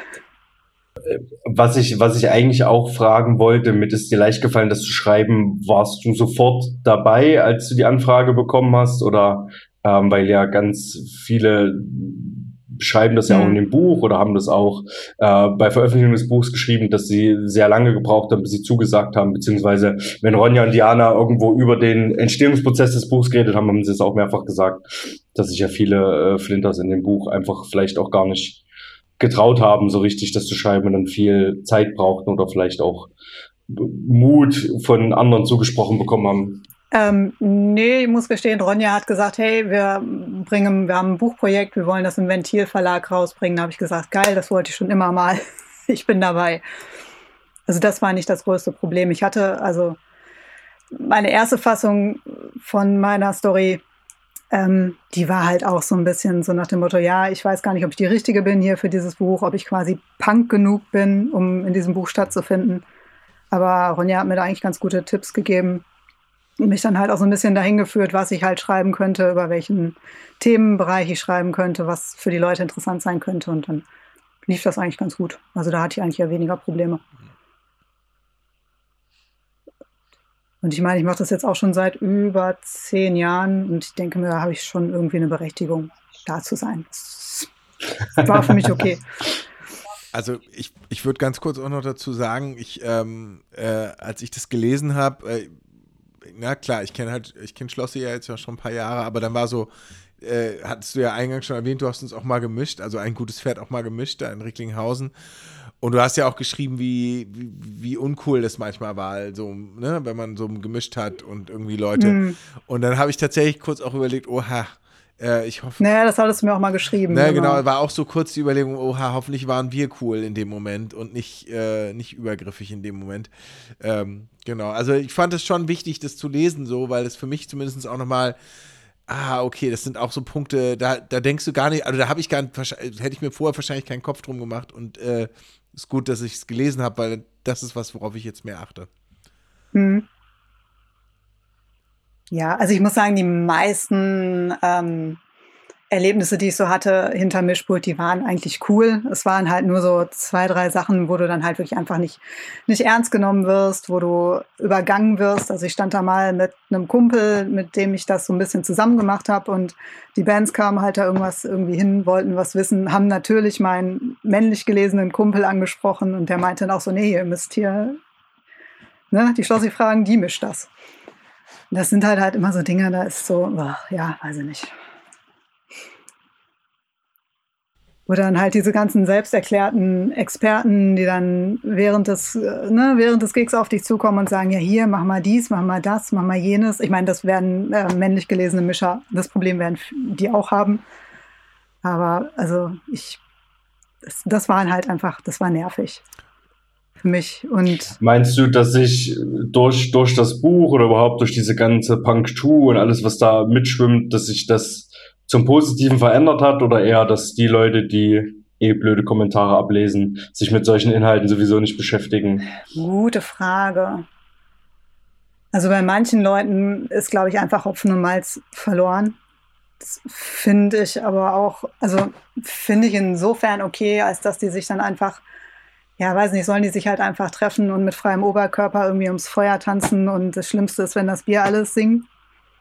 Ähm, nervig wird's halt immer, wenn die dann meinen, sich in irgendwelche Diskussionen einzumischen. Ich erinnere mich zum Beispiel an diese Eudorno-Diskussion, relativ aktuell. Die hatten ja dann auch ein Konzert in Hamburg gespielt. Ich glaube, da habt ihr auch als Vorband gespielt, Tüdel, mhm. kann das sein? Ja. Genau, und dann hatten die ja im Vorfeld auch drum gebeten oder auch so ähm, ja, Regeln ausgegeben, dass doch bitte die Shirts angelassen worden wäre, also ne, dass die Leute die Shirts anlassen und so. Und da gab es dann halt auch wieder so eine Riesendiskussion mit den ganzen gängigen Argumenten und das, da denke ich mir dann halt immer, schön, dass ihr so denkt, schön, dass ihr das jetzt hier äußert, aber warum macht ihr euch die Mühe? Also ich meine, geht eh nicht zu dem Konzert, es ist euch eh alles zu, weiß nicht, es sind euch eh zu viele Regeln und so, warum haltet ihr nicht einfach die Fresse und macht euren Kram und wir machen unseren Kram? Hm. Tüttel, hast du da noch einen Take zu? Ich meine, du stehst ja nun auch auf der Bühne mit, mit, mit deiner Band oder jetzt weiß nicht, ob ihr auch Erfahrung als Label-Chefinnen gemacht habt, negative und äh, hat sich das irgendwie für dich verändert in den letzten Jahren zum Positiven oder kannst du da also, was sagen? Oder? Das Ding ist, ähm, Schlossi und Tüttel können neutral gelesen werden. Das heißt, alle, aber auch wirklich alle ja, okay. lesen uns männlich. Und ich hatte es noch fast noch nie, ja. Dass die Leute, wenn ich dann das erste Mal, und ich habe schon teilweise über drei Jahre mit denen gearbeitet oder länger, ich weiß nicht, wie es bei Schlossi ist, aber wenn ich, obwohl du telefonierst ja meistens nicht mit denen, äh, also ich habe hab immer diesen Moment, dass die Leute erstmal ein paar Sekunden gar nichts sagen und dann weitermachen oder sowas, oh, eine Frauenstimme. Also ich wollte ja mit, ich wollte mit Tüdel reden. Also, also mit dem wirklich, Chef sprechen. Und das passiert ja, okay, krass, mir ja. halt wirklich ständig. Und letztens äh, wurde das auch wieder, da habe ich mich beim Reeperbahn-Festival mit jemandem getroffen. Und da war halt auch wieder dieses Ding, oh, eine Frau. Und dann äh, kam er zum Treffpunkt und wollte es besser machen und sagte dann Frauen an die Macht. Und ich dachte mir nur so, oh mein Gott. Also jetzt wird es langsam hier peinlich. Und das sind so Sachen, die durchgehend passieren. Jede scheiß Rechnung ist an Herr Tüttel gerichtet. Und äh, es ist halt wirklich so. Es ist, das war noch nie andersrum, ne? Also mhm. immer sind die Leute überrascht. Bei der Band, ja, also da ist es halt auch ähnlich, ne? Ich meine, dadurch, dass wir eine gemischte Band sind, geht das und viele buchen uns jetzt auch mittlerweile deswegen, weil einfach ein bisschen mehr Wert drauf gelegt wird und die äh, Veranstaltis einfach schon mal ein bisschen gucken, wie wer besetzt ist. Aber bei befreundeten Bands, wo halt auch fast nur Flinter-Personen sind, da gab es auch schon öfter so Situationen. Dann sitzen die alle zusammen im Backstage und ähm, dann sitzt die andere Band da und isst. Die Band ist auch isst und isst. Und dann äh, bedankt sich die andere Band bei denen fürs Kochen. Und äh, haben dann hinterher gecheckt. Also die andere Band hat vorhin gespielt. Dann haben die die auf der Bühne gesehen, auch ein bisschen komisch geguckt. Weil die das dann erstmal nicht aufgeklärt haben. Ne? Und das sind so Sachen, die auch heute noch ständig passieren. Also es gibt Menschen, die sich bemühen, aber es gibt auch ganz viel Scheiße immer noch. Das ist noch ein sehr, sehr weiter Weg, glaube ich. Okay, ihr Lieben, dann, äh, wenn Valentin und Julia nicht mehr wollen, ähm, bringe ich die vorletzte Frage. Ähm, ich, denke, das muss man auch nicht zu sagen. Man kriegt das mit und es ist gut, dass, dass Dinge passieren und dass Dinge angesprochen werden. Und es ist gut, dass Bands vorher sagen, dass sie vielleicht nicht irgendeinen oben ohne Pogo irgendwie geil finden. Oder, oder, oder. Ähm, da gibt's ja verschiedene Sachen. Und diese Kommentarspalten, ich frage mich auch manchmal, wenn man sich diese Profile von den Leuten dann anguckt, die dann irgendwie da argumentieren, merkt man, dass die völlig, also aus einer ganz anderen Blase halt sind, die vielleicht nichts mit Eudorno oder mit was weiß ich, was für einer Band halt zu tun haben. Ja, weiß ja, ich nicht, Tobi. Ja, also wenn du die, diese, also wenn du dir so diese Diskussionen anguckst, es sind schon auch viele, ähm, das sind schon auch viele dabei, die ich irgendwie so gefühlt nicht so weit weg sehe von dem so, ne, also ich finde, gerade bei den Dudes sind schon viele Typen dabei, die man schon auch, auch regelmäßig auf Konzerten getroffen hat. Und ich hatte, es gab auch durchaus in meiner, ähm, ich sag mal, in diesem, in dem, in dem Kreis der Leute, die ich überwiegend über ein gutes Pferd kenne, da waren leider auch Leute dabei, die einfach echt uncool, äh, uncoole Sachen gepostet haben. So, das ist schon leider so. Und ich, ich würde gerne noch mal eine äh, Eudorno-Beispiel bringen, weil ähm, da ging es halt richtig zur Sache und da gab es auch, das war so eine natürliche Auslese. Ganz viele haben dann auch ihre Tickets wieder verkauft, was total praktisch war, weil dann waren die Leute gar nicht Ach, krass, da. Okay. Und einen Tag später äh, bin ich mit Eudorno noch mitgefahren. Die haben in Bremen im Horner Eck gespielt. Das ist so ein ganz kleiner Miniladen. Und dann hat Team Scheiße witzigerweise ein paar Meter weiter gespielt im äh, Schlachthof oder sowas hieß das. Und äh, die haben das mitbekommen und weil die auch mal so Awareness-Zettel aufhängen, haben die sich dann mit Eudorno solidarisiert und haben die noch angerufen, ob die nicht Bock haben, spontan beim Konzert noch ein paar Songs zu spielen. Und das, muss ich sagen, war wiederum von Team Scheiße mal eine ganz lässige Aktion, dass die gesagt haben, so, ey, Alter, lasst euch jetzt von der Scheiße nicht einschüchtern und spielt bei uns nochmal ein bisschen mit und ja. Ja, äh, weiß ich nicht. Ich bin so selten in diesen Kommentarspalten. Wahrscheinlich hat Valentin recht. Wahrscheinlich, wahrscheinlich wünscht man sich einfach, dass die Leute äh, dann gar nicht irgendwo stattfinden oder die, die Tickets bestenfalls zurückgeben. Ähm, äh, war das nicht auch Team Scheiße mit dem mit dem E-Wort im, im, im Song oder war das Acne Kid Joe? Weiß ich nicht, da gab es auch so eine Diskussion. Da habe ich, bin ich einmal. Ich glaube Team Scheiße, das habe ich aber auch Ja, ja, ich bin einmal ganz aus Versehen in diese Kommentar-Dings da reingerollt und habe mir so gedacht, ja, ja, okay, wenn das jetzt Punk ist, dass man verteidigen muss, dass man äh, Wort XY irgendwie sagen darf oder nicht, dann weiß ich halt auch nicht. Aber dann, wie gesagt, ist das auch nicht, nicht meine Welt. Aber die finden ja, wie gesagt, sowieso nicht da statt, wo ich stattfinde, glücklicherweise. Aber äh, geht natürlich vielen Bands so. Und ist auch gut, dass die Bands auch irgendwann einfach mal Dinge Dinge nicht als äh, gegeben darstellen und dass auch 2023 im Punk noch eine Art Transformation stattfindet. Einiges zum Positiven, manchmal nicht immer und auch so ein paar Bands haben sich in den letzten Jahren ja auch durch irgendwelche Kommentare auf der Bühne, wo sie meinten, dass die so, so wichtig sind, das jetzt auf der Bühne zu sagen, selbst disqualifiziert, was ja auch mal ganz nett ist. Also da kann man ja auch die eine oder andere Scheibe getrost aus seinem Plattenschrank mal äh, in die Mülltonne kloppen. Oder draus machen. Was weiß ich was. Oder das auch zwei schöne Schalen zu Hause. Aber ich meine, das ist ja auch nicht nur die Kommentarspalte, ne? das sind auch die Bands selber in den kleinsten, linkesten Läden, die es noch gibt. So wie viele Bands, wo man so denkt, das muss doch wohl überall angekommen sein, sind immer noch da, auch mit denen wir hm. auch zusammenspielen oder so, ne? wo dann mindestens der Drummer sich denkt, oh mein Gott, es ist super heiß hier, ich ziehe mal mein T-Shirt aus. Und wenn man dann hinterher zu denen hingeht und sagt so, ja, pass auf, kannst du nicht vielleicht nächstes Mal dein Shirt irgendwie anlassen? Das ist echt uncool. Dann führt man diese Diskussion mal wieder, muss von Grund auf alles erklären. Und dann kommt immer das Geilste, weil das, diese Diskussion hatte ich wirklich oft. Dann guckt er mich so an, hey, du weißt überhaupt nicht, wie das ist, wie heiß das ist, wenn man Schlagzeug spielt, so, ne? Dann äh, ist halt so, also, ja, schon. Ja, dann mach also das, das, doch auch. Dann zieh doch auch ja, genau. dein Shirt aus. Ne? Ja, du das kannst das doch auch hier machen. Ja, für mich sind alle gleich. Genau, mach doch einfach. ja, das, äh, da hast du aber recht, wenn man irgendwo in irgendwelchen wirklichen kleinen DIY-Läden vielleicht auch, die eine gewisse Politik haben, äh, spielt und das sowas, so Sachen, die, keine Ahnung, 2016 die Diskussion eigentlich beendet hätte sein sollen, äh, verwundert mich auch manchmal. Ähm, Es gibt mhm. natürlich auch äh, Bands, die es einfach nicht mitbekommen haben, wo man dann kurz hingeht in der Liedpause sagt, ey, das funktioniert halt hier so nicht und dann, ach ja, nee, oh, okay, kein Thema, ich ziehe das Shirt wieder an und fertig ist dann. Da gibt's ja auch, dass sie das wirklich einfach ignoriert haben, aber dann irgendwie das auf die Schnelle verstehen oder halt einfach sagen, ey, ja, wenn das hier bei euch so ist, lass uns sagen, im Konzert drüber reden, ich zieh's jetzt wieder an mhm. und dann ist gut. Äh, genau, ist ja auch. Ich meine, man kann sowas ja auch im äh, Vorfeld kommunizieren, dann ist es für alle einfacher, ne? Ist, na klar. Ne? Ja. Kann man auch äh, ins Anschreiben oder irgendwo noch mal ein paar Sachen mit, mhm. mit, mit reinhängen, na klar.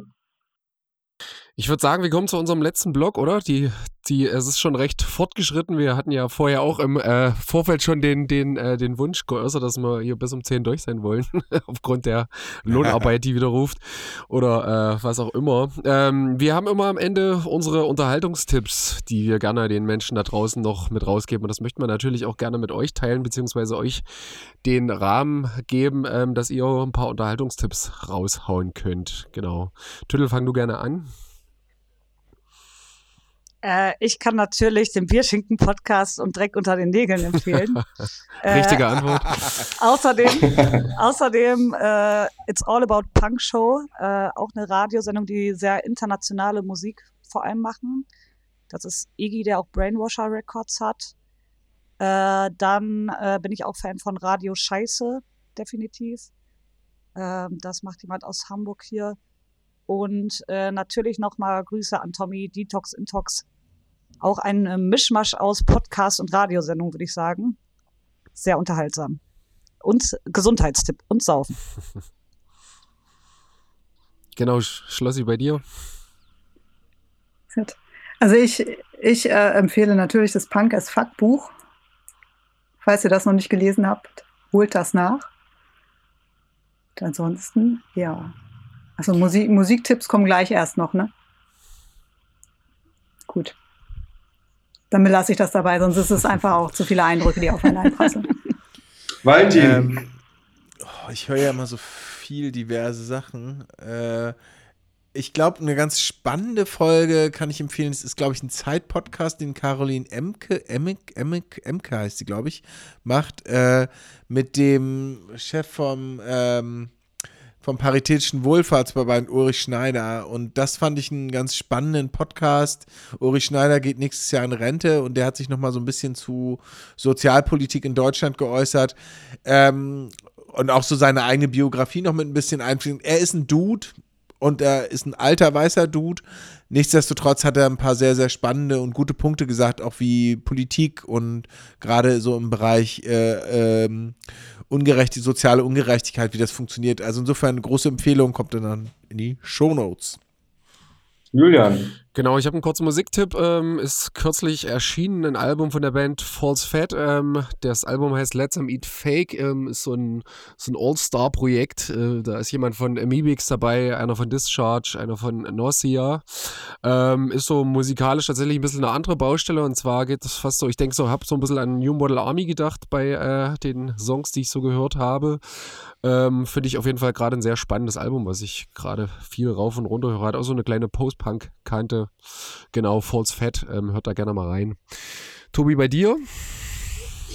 Ja, ich habe gar nicht so viel Neues. Äh, da die Folge ja kurz nach der letzten Aufnahme kommt und ich äh, durch eigene Krankheit und Kindkrank gar nicht zu viel zu irgendwas gekommen bin. Ich habe aber noch im ähm, in der AD-Mediathek äh, ähm, habe ich mir noch diesen Springerstiefel, Fascho oder Punk, das ist ein relativ neuer Podcast mit dem äh, Henrik Bolz hier von Zugezogen Maskulin, beziehungsweise hat er ja auch dieses ähm, Baseballschlägerjahre, glaube ich, heißt sein Buch auch, wenn mich nicht alles täuscht. Ähm, zusammen mit dem Autor, äh, mit dem Reporter Don Pablo Mulemba machen die so ein bisschen Spurensuche im Osten zur Zeit der Baseballschlägerjahre, haben da mit verschiedenen Leuten gesprochen. Ähm, ist bis jetzt ganz spannend, natürlich auch wieder erschreckend, weil es ja auch viel um rechte Gewalt geht und genau, hab's aber noch nicht zu Ende gehört, aber wie gesagt, ähm, ist ganz gut. Darf ich dich was fragen? Wegen, weil du gerade Kind gesagt hast. Äh, hörst du mit deinem Kind auch die Suki-Sachen? Zucchini meinst du? Ja, genau.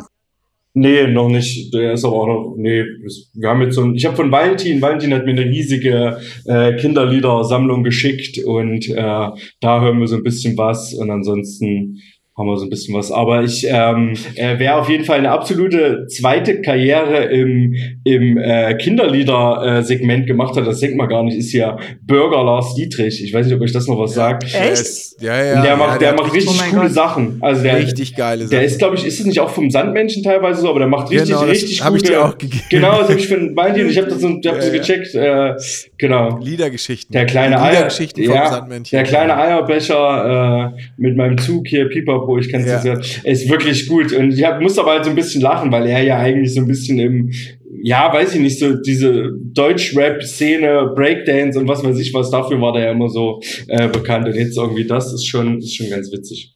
Aber ganz kurze Anmerkung, das Interessante ist, die Songwriterin hinter diesen Songs von, also Bürger Das Dietrich schreibt schon auch mit, aber es ist Diane Weigemann, die ihr kennt, und zwar, sie singt den weiblichen oder die, die, die weibliche Stimme bei Manchmal haben äh, Frauen ein bisschen Haue gern von den Ach, Ärzten. witzig. Ja. Und hat früher bei den Lemon Babies und die singt auch die anderen Lieder teilweise bei der, diesen Liedergeschichten. Und äh, das sind brillant. Also meine Kinder feiern es mega ab oder wir haben es als Familie ziemlich abgefeiert. Und äh, ist eine echt richtig, richtig tolle Empfehlung für, für Kinderlieder. Sandmännchen Liedergeschichten. Siehst du, aus dem Podcast ist für groß und für klein für alle was dabei. So, wir haben so eine lustige Spotify-Playlist, die ich habe vorhin überlegt, ich glaube, ich muss mal die letzte Folge nochmal hören und nochmal was updaten. Ähm, Julian hat es irgendwann an mich übertragen. Ähm, da dürft ihr alle jetzt zwei Songs draufpacken und ich fange mal andersrum an. Julian, welche zwei Songs hast du uns denn heute mitgebracht? Warum, wieso und magst du lieber Bolognese oder Carbonara? Ich habe tatsächlich ähm, einen Rörek-Song äh, ausgewählt und zwar von Ach komm, hör äh. Bazookas ähm, von dem Album Kurze Hose Holzgewehr. Das feiere ich mega. Ähm, den Song Nie so bitter und das ist eh eine Band, die völlig unterbewertet ist und wirklich großartig ist, wie ich finde. Und dann habe ich noch von dem eben erwähnten Release ähm, von False Fat den Song ähm, Superficial. Das ist der Opener von der Platte. Großartig, wie ich finde. Ich gebe weiter an Schlossi.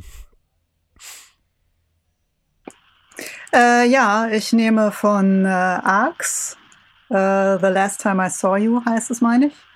Und ähm, aber Dancing Queen. Valentin. Ähm, also ich nehme äh, von Nord, äh, die hatte ich zuletzt im, im, Podcast, nehme ich den Song Horizont, äh, ist von der neuen Platte, die ist großartig geworden, klingt wie Düsenjäger trifft auch Bon Jovi, ist einfach eine geniale Platte geworden. Ähm, genau. Und ich wollte einen von der Notgemeinschaft Peter Pan nehmen, jetzt habe ich den Titel vergessen, den haben, ist glaube ich der letzte Release, den sie gemacht haben. Das ist so ein Song, den sie irgendwann mal aufgenommen haben und ich nehme den auch nur, weil sie, äh, weil sie meine alte Band in dem Song erwähnen. Aber ich habe den Titel vergessen. Ich liefere den Titel noch nach. Ich weiß überhaupt nicht, ob der auf Spotify ist. Vielleicht ist der auch gar nicht da. ähm, ja, ich, äh, ich nehme mal die Brücke, die du geschlagen hast. Ich habe auch Notgemeinschaft Peter Pan tatsächlich äh, mit dem Titel, Arbeitstitel Antisemitismus, einfach aus Gründen. Äh, kam 2015 raus äh, bei Kidnap Right Bike, glaube ich auch und uns. Genau, ist von der Platte äh, Dirigenten, Dompteure, Diktatoren. Und äh, eine meiner Entdeckungen dieses Jahres, und zwar Lambrini Girls, den Song Boys in the Band von der Platte You're Welcome kam am 19.05. raus bei Big Scary Monsters. Und das ist so ein bisschen, ja, Bikini Girls, äh, Le Tigre mäßig Mischung. Also es ist inhaltlich unfassbar geil und musikalisch auch. Ja. Tobi, bei dir? Okay. Okay, ich war vor kurzem auch mal wieder auf einem Konzert, passiert ja doch nicht so häufig. Ähm, und da haben gespielt, äh, Circus Circus haben die ihre Release schon quasi verspätet nachgeholt und hatten sich mal Mord eingeladen. Und die beiden Bands passen einfach wie die Faust aufs Auge zusammen für einen guten Abend in einem kleinen Laden. Ähm, Circus Circus mit Herrentage wird halt quasi der sogenannte Männertag thematisiert, deswegen ist ganz gut, dass es da ein Lied dazu gibt. Und es war Mord mit von der letzten Scheibe ähm, Dunkle Töne. Und ich muss aber noch eins dazuhauen, weil ich nie nur, äh, also nie nur mache, dass ich nur Männerbands drauf mache. Deswegen hau ich noch drauf Cat Bite Back. Die habe ich vor kurzem entdeckt, finde ich richtig cool. Haben im Namen, passt wie passt auch sehr gut. Mit Nachtaktiv.